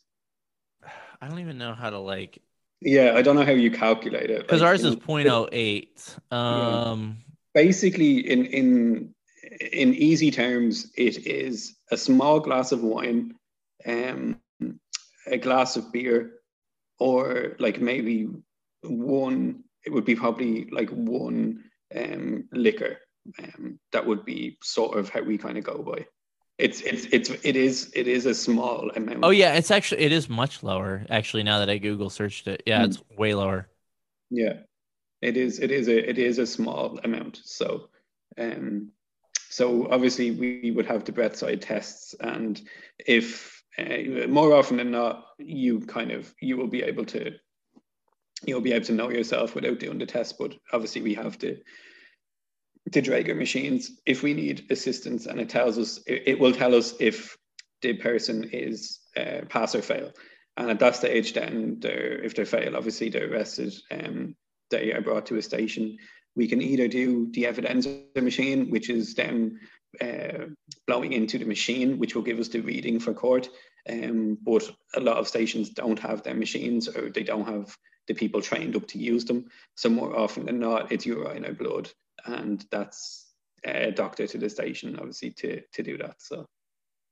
Now, what's your typical penalty if if somebody gets arrested for a DUI? What's the typical penal penalty in Ireland?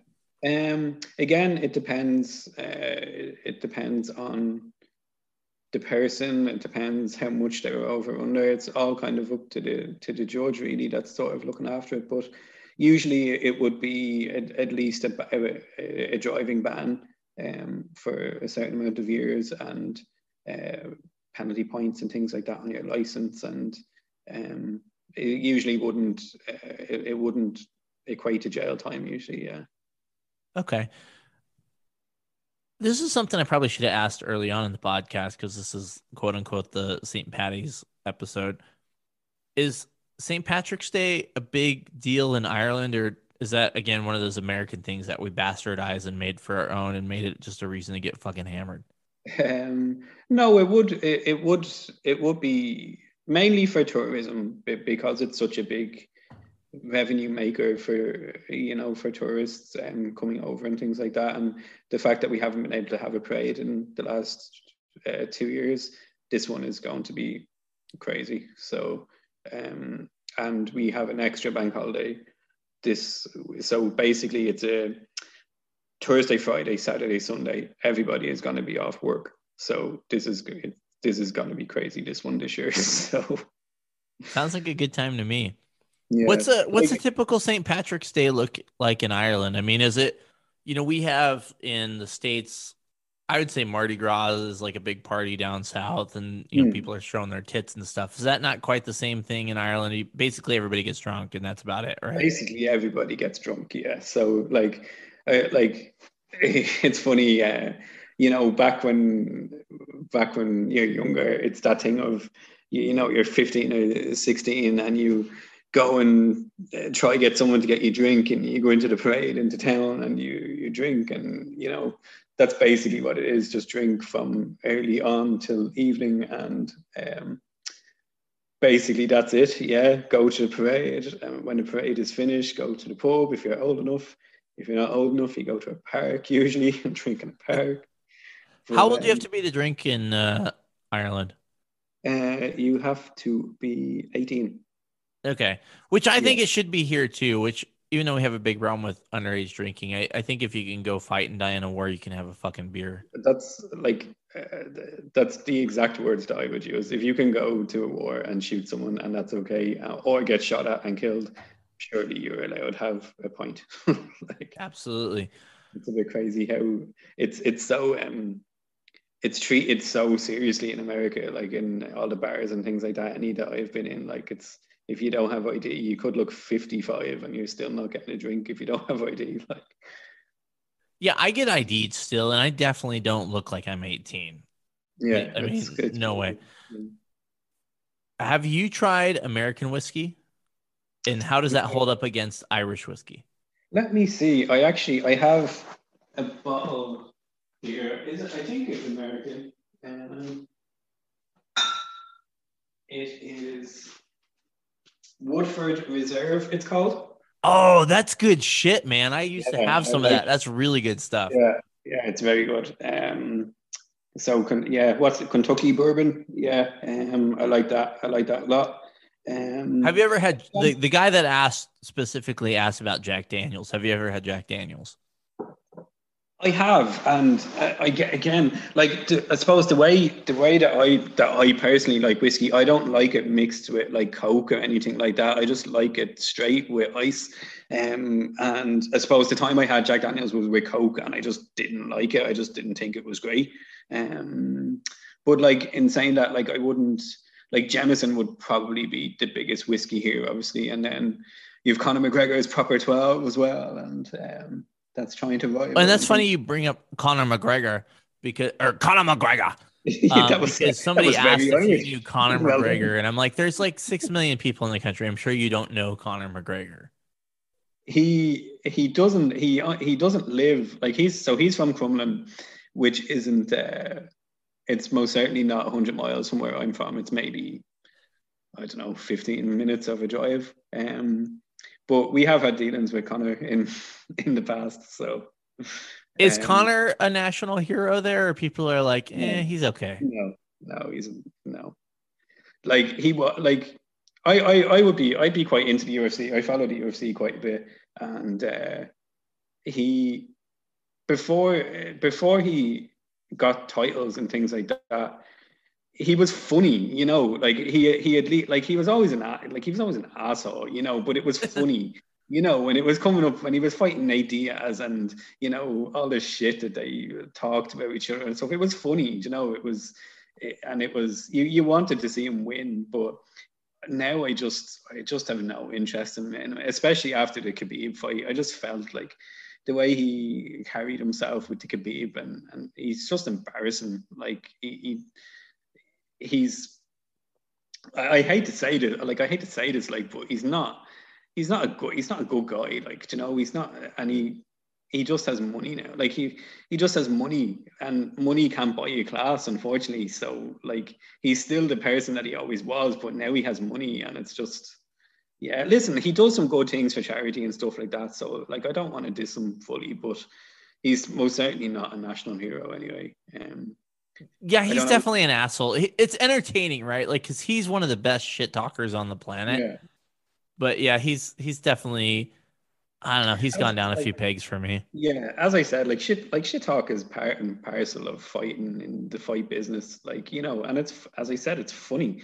Up until I think it was when he fought Khabib was when it really changed, and uh, just like Khabib, in fairness, like he didn't necessarily talk too much shit about Conor, but Conor just he just there's things you shouldn't say, and he said things you just shouldn't say. You know, it doesn't matter if you're fighting or not, and you know, and Dustin Poirier, Poirier is a gentleman, really nice guy, and like he's giving Dustin shit, and like, yeah, he's just he's just an asshole. Like, fair enough.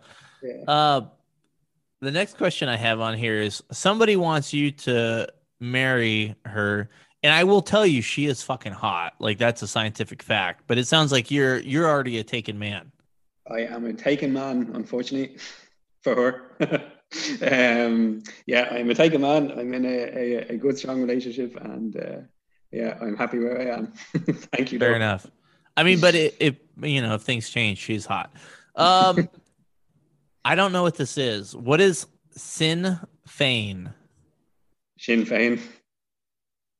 So that is that's Irish for starters. It's uh, the Irish language, but it is one of the political parties uh, in Ireland. So they would be they would be very much in the how would you describe it?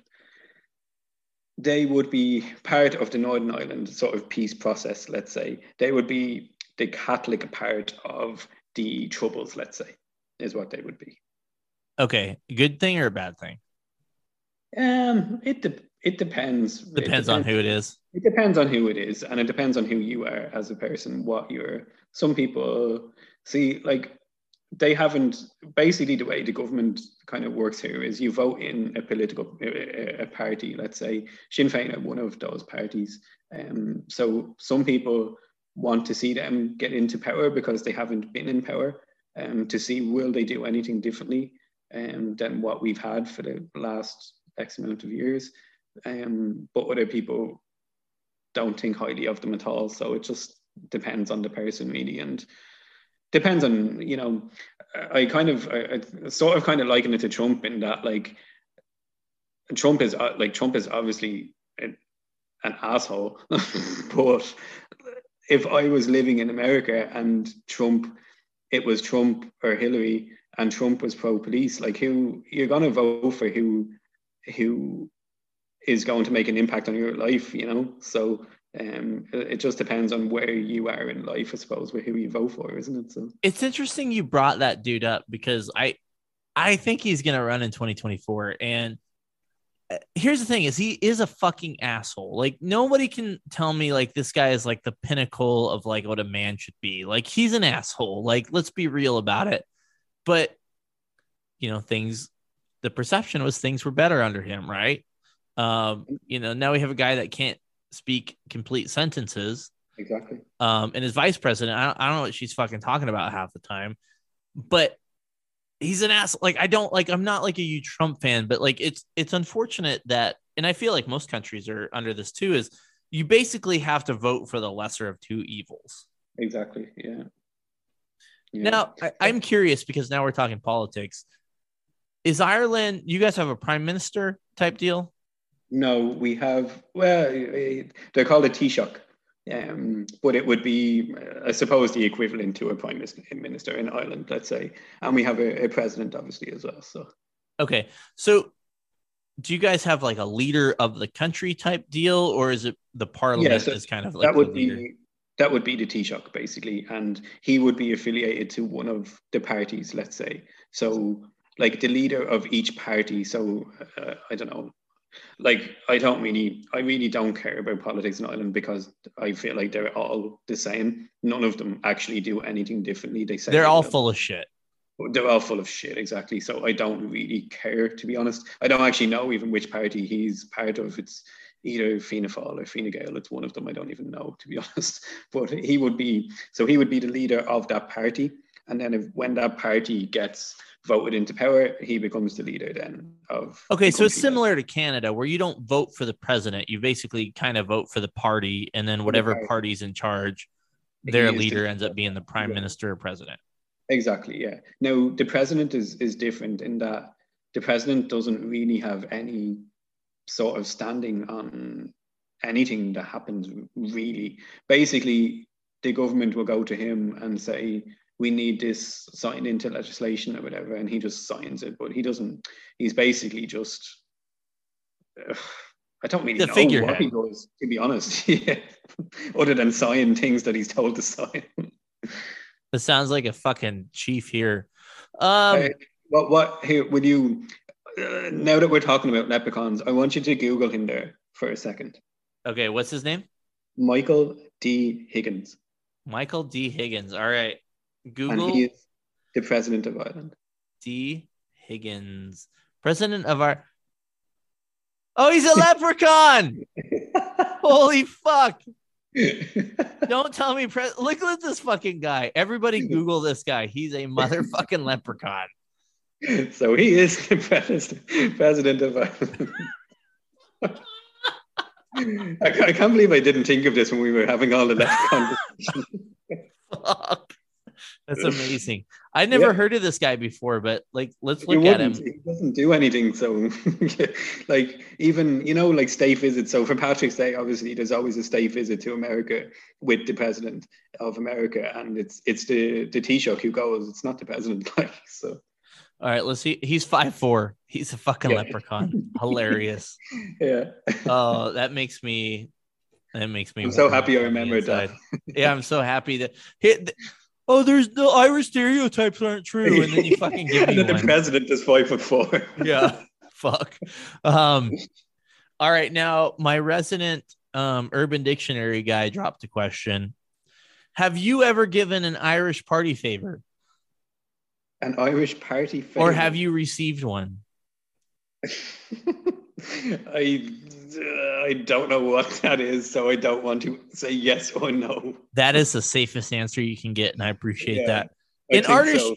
an irish party favor whenever someone motorboats a drunken man's penis used in a sentence i can't believe that hot chick gave dave an irish party favor last night Oh God, like where, who comes up with this shit? Like, I got a dude, man. He like if I say who's on the podcast, he just fucking looks up Urban Dictionary for whatever it is, and he comes up with weird shit. That's what he does, man. That's his that is his purpose in life, I believe. Party favorite. Okay. Yeah. No, I I can't say I ever have, and I don't think I ever will. You never did you ever get one though? I can't say I have, and I probably ne- I bet the Never chick will. that I bet she's gonna fucking kill me, but I bet the chick that said that she wants to marry you, she would give you an Irish party favor. I'm okay, thank you. I'm okay. All right. Uh good sir, have you ever kissed have you ever kissed the. Blarney Stone? Have I ever kissed the Blarney stone? No, I Alright. have not. I I cut myself off after like four drinks, so I'm I'm starting to recover slowly. You haven't kissed what? I kind of googled it. Googled it. I'm falling apart. I googled it before I started a little bit just to read up on it. So what's the backstory on that? Because I don't understand it. I, I I would say that you have more knowledge on the Blarney stone than I do. Well, son of a bitch, man. We're supposed to be enlightening people, and here you Yeah. are.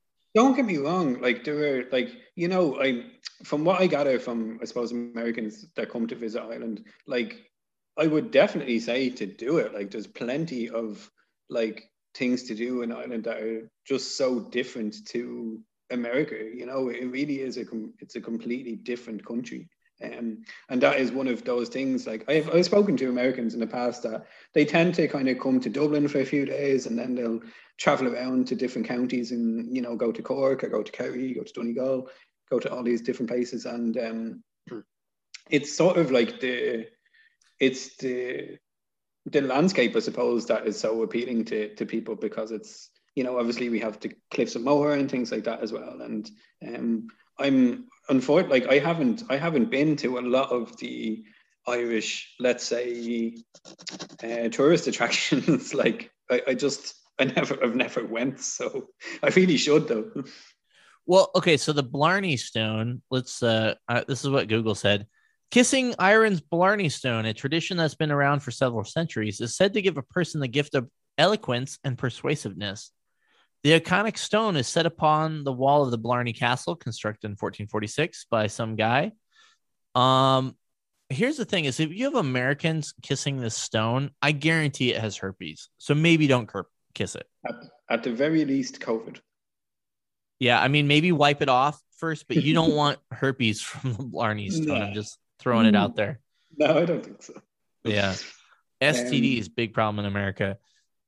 Really? Okay. Well, I, I've come to the end of the um the Instagram questions. So now I have to hit you with my questions. Are you ready? I'm very disappointed with those Instagram questions. I'm not gonna lie. Well, we're Americans. We're stupid. Leave us alone, okay?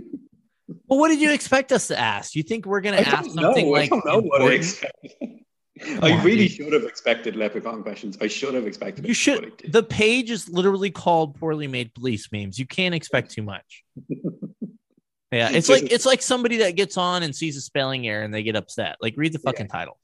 Yeah, usually now, Karen. Yeah, is there's do you guys have a Karen problem in Ireland? Oh, we have Karens. We have Karens. Do they have the same haircut too? yes. My favorite, my favorite hair. is the fucking, you know, everybody knows a girl from high school that fucking has like the bob cut, the Karen bob yeah. cut, and it's like highlighted. It fucking cracks yeah. me up. Yeah, they always look the same. country to country, the Karens are all the same. We know that. They unite together. So this is an important question because uh, you know, I don't humanize the badge. I humanize shitting your pants. As an adult, I, do Irish people shit their pants? I'm I'm so I'm so glad you said do Irish people and not me because again I was absolutely going to disappoint you. Obviously, I have listened to your other podcast and everyone has all these cool stories about how they shit their pants. all these cool stories about shitting the pants. It's so cool to shit your pants. Yeah, I don't know where. Like, I don't know what it is. Maybe it's the food. I feel like it could be the food in America that, that causes this issue. That is that is never, a scientific fact. Yeah, I, I, have never done it. So I'm glad that you said Irish people because I do have stories about Irish people that aren't me. So um, I used to, I before I joined uh, the police, I used to work in a pub, um, and old men and pints and shorts, they just don't mix. They just. and you know, I was young. I was like 17 or 18 working in this pub and there, there was actually there's just so many stories but like absolutely destroyed the bathroom destroyed it and on the way as well. Not even just like when he got into the bathroom the whole way in. It was like up on the walls and all. And it was like how did it even get there? How did it literally get on the walls? But it was on the walls. You know what always impressed me is there was this tunnel that I used to walk under to get to one of my off-duty jobs, and it was a favorite place for the uh, the people of the street to take a shit. Yeah, and it yeah. impressed me the spray, the spray on the wall.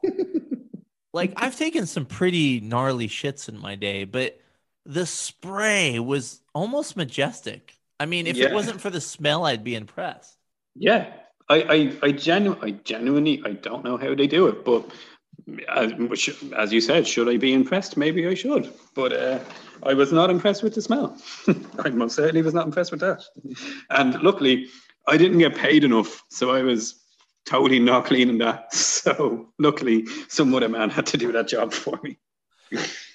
There's not enough enough. There's not enough money in the world for no. me to get paid to clean up somebody else's no. shit. Which No. why I couldn't work in like some retirement home or something like that. Yeah. Now, here's where you cannot disappoint me. And I probably should have prepped you for this. Yeah. I need a good Irish word of the day for people to put in their reports or over the radio. Can it be Irish? I mean, it doesn't have to be Irish. It has to be something. It can be Irish slang or something you would use. But I, the Americans need a good Irish type word to put in their reports. Don't disappoint Oh, me.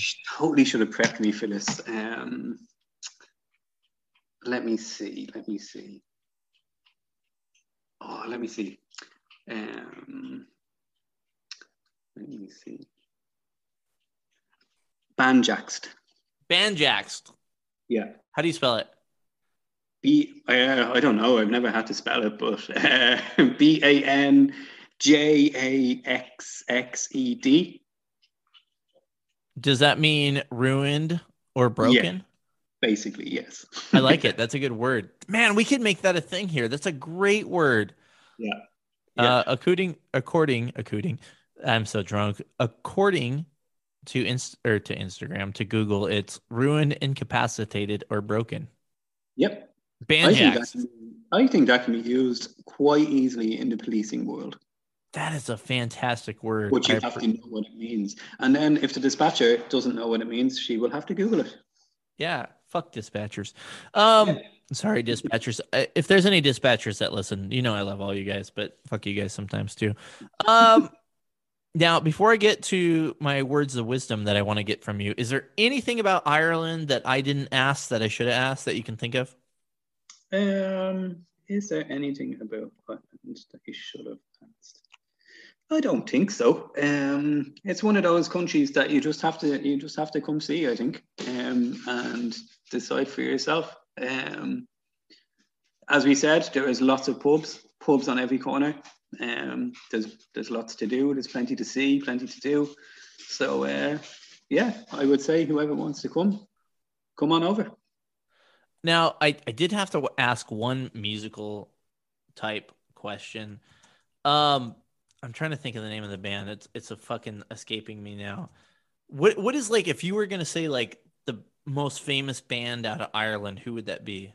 U2. Are they Irish? They suck Yeah. ass. I'm ashamed, No, ashamed to be. Irish. You like U2? Um, I I don't like I, I like some of their songs, but I wouldn't like I'm not like a massive big fan of U2 like but the script are Irish too, I suppose. I was gonna say um Thin Lizzy is the way to go.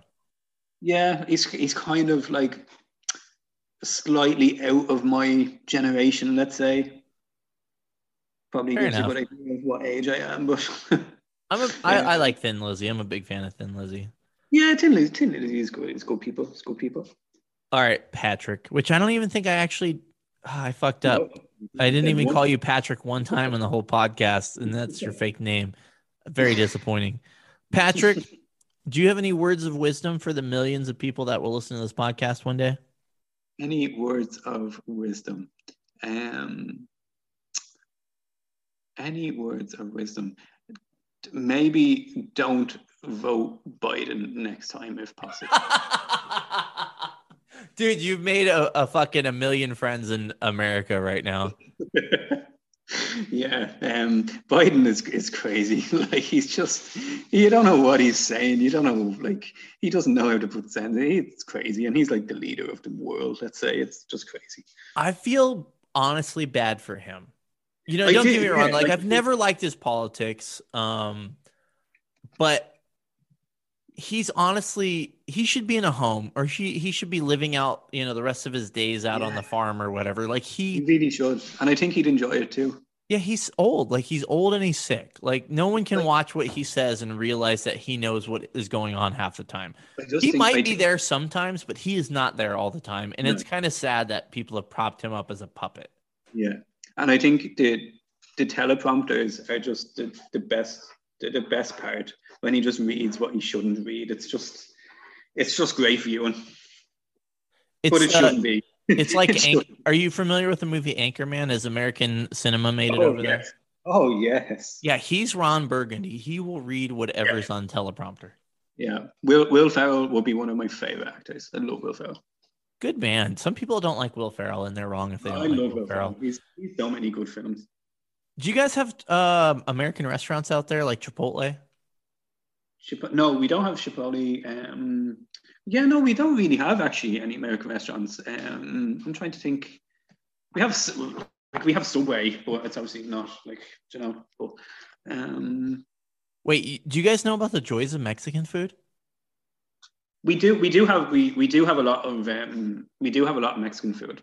Um, Okay, I was just gonna make sure because no one should miss out on that. Because yeah, no, do. if We have a Americans lot- do one thing fucked up, is like you know every city kind of has its culture with food, but like American food to me, we don't. I mean, we got burgers, like that's American food. You know, Yeah. steaks, I guess too. But let's be real, like Italian food, the fucking pasta, you can't beat that.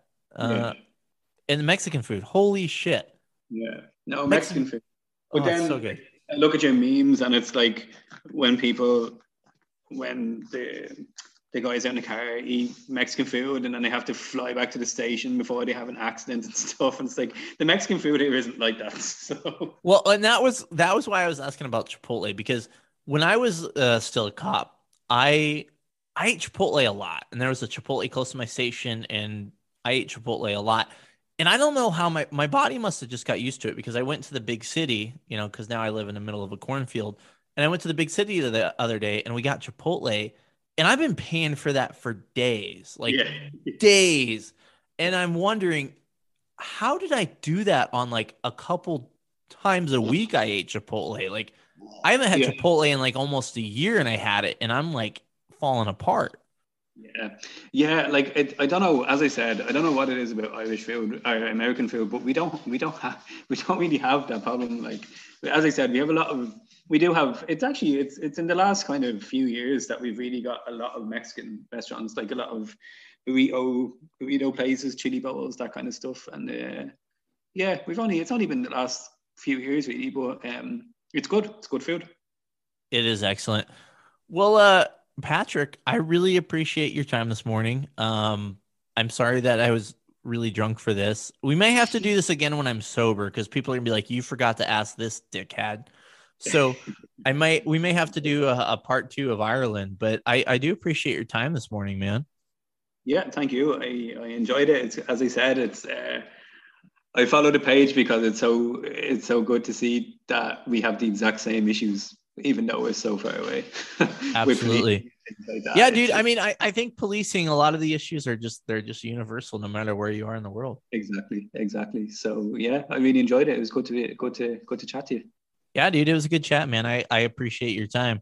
Well, uh, and I'm gonna go into my whole little spiel here, buddy, which I'm gonna have to remember to cut out.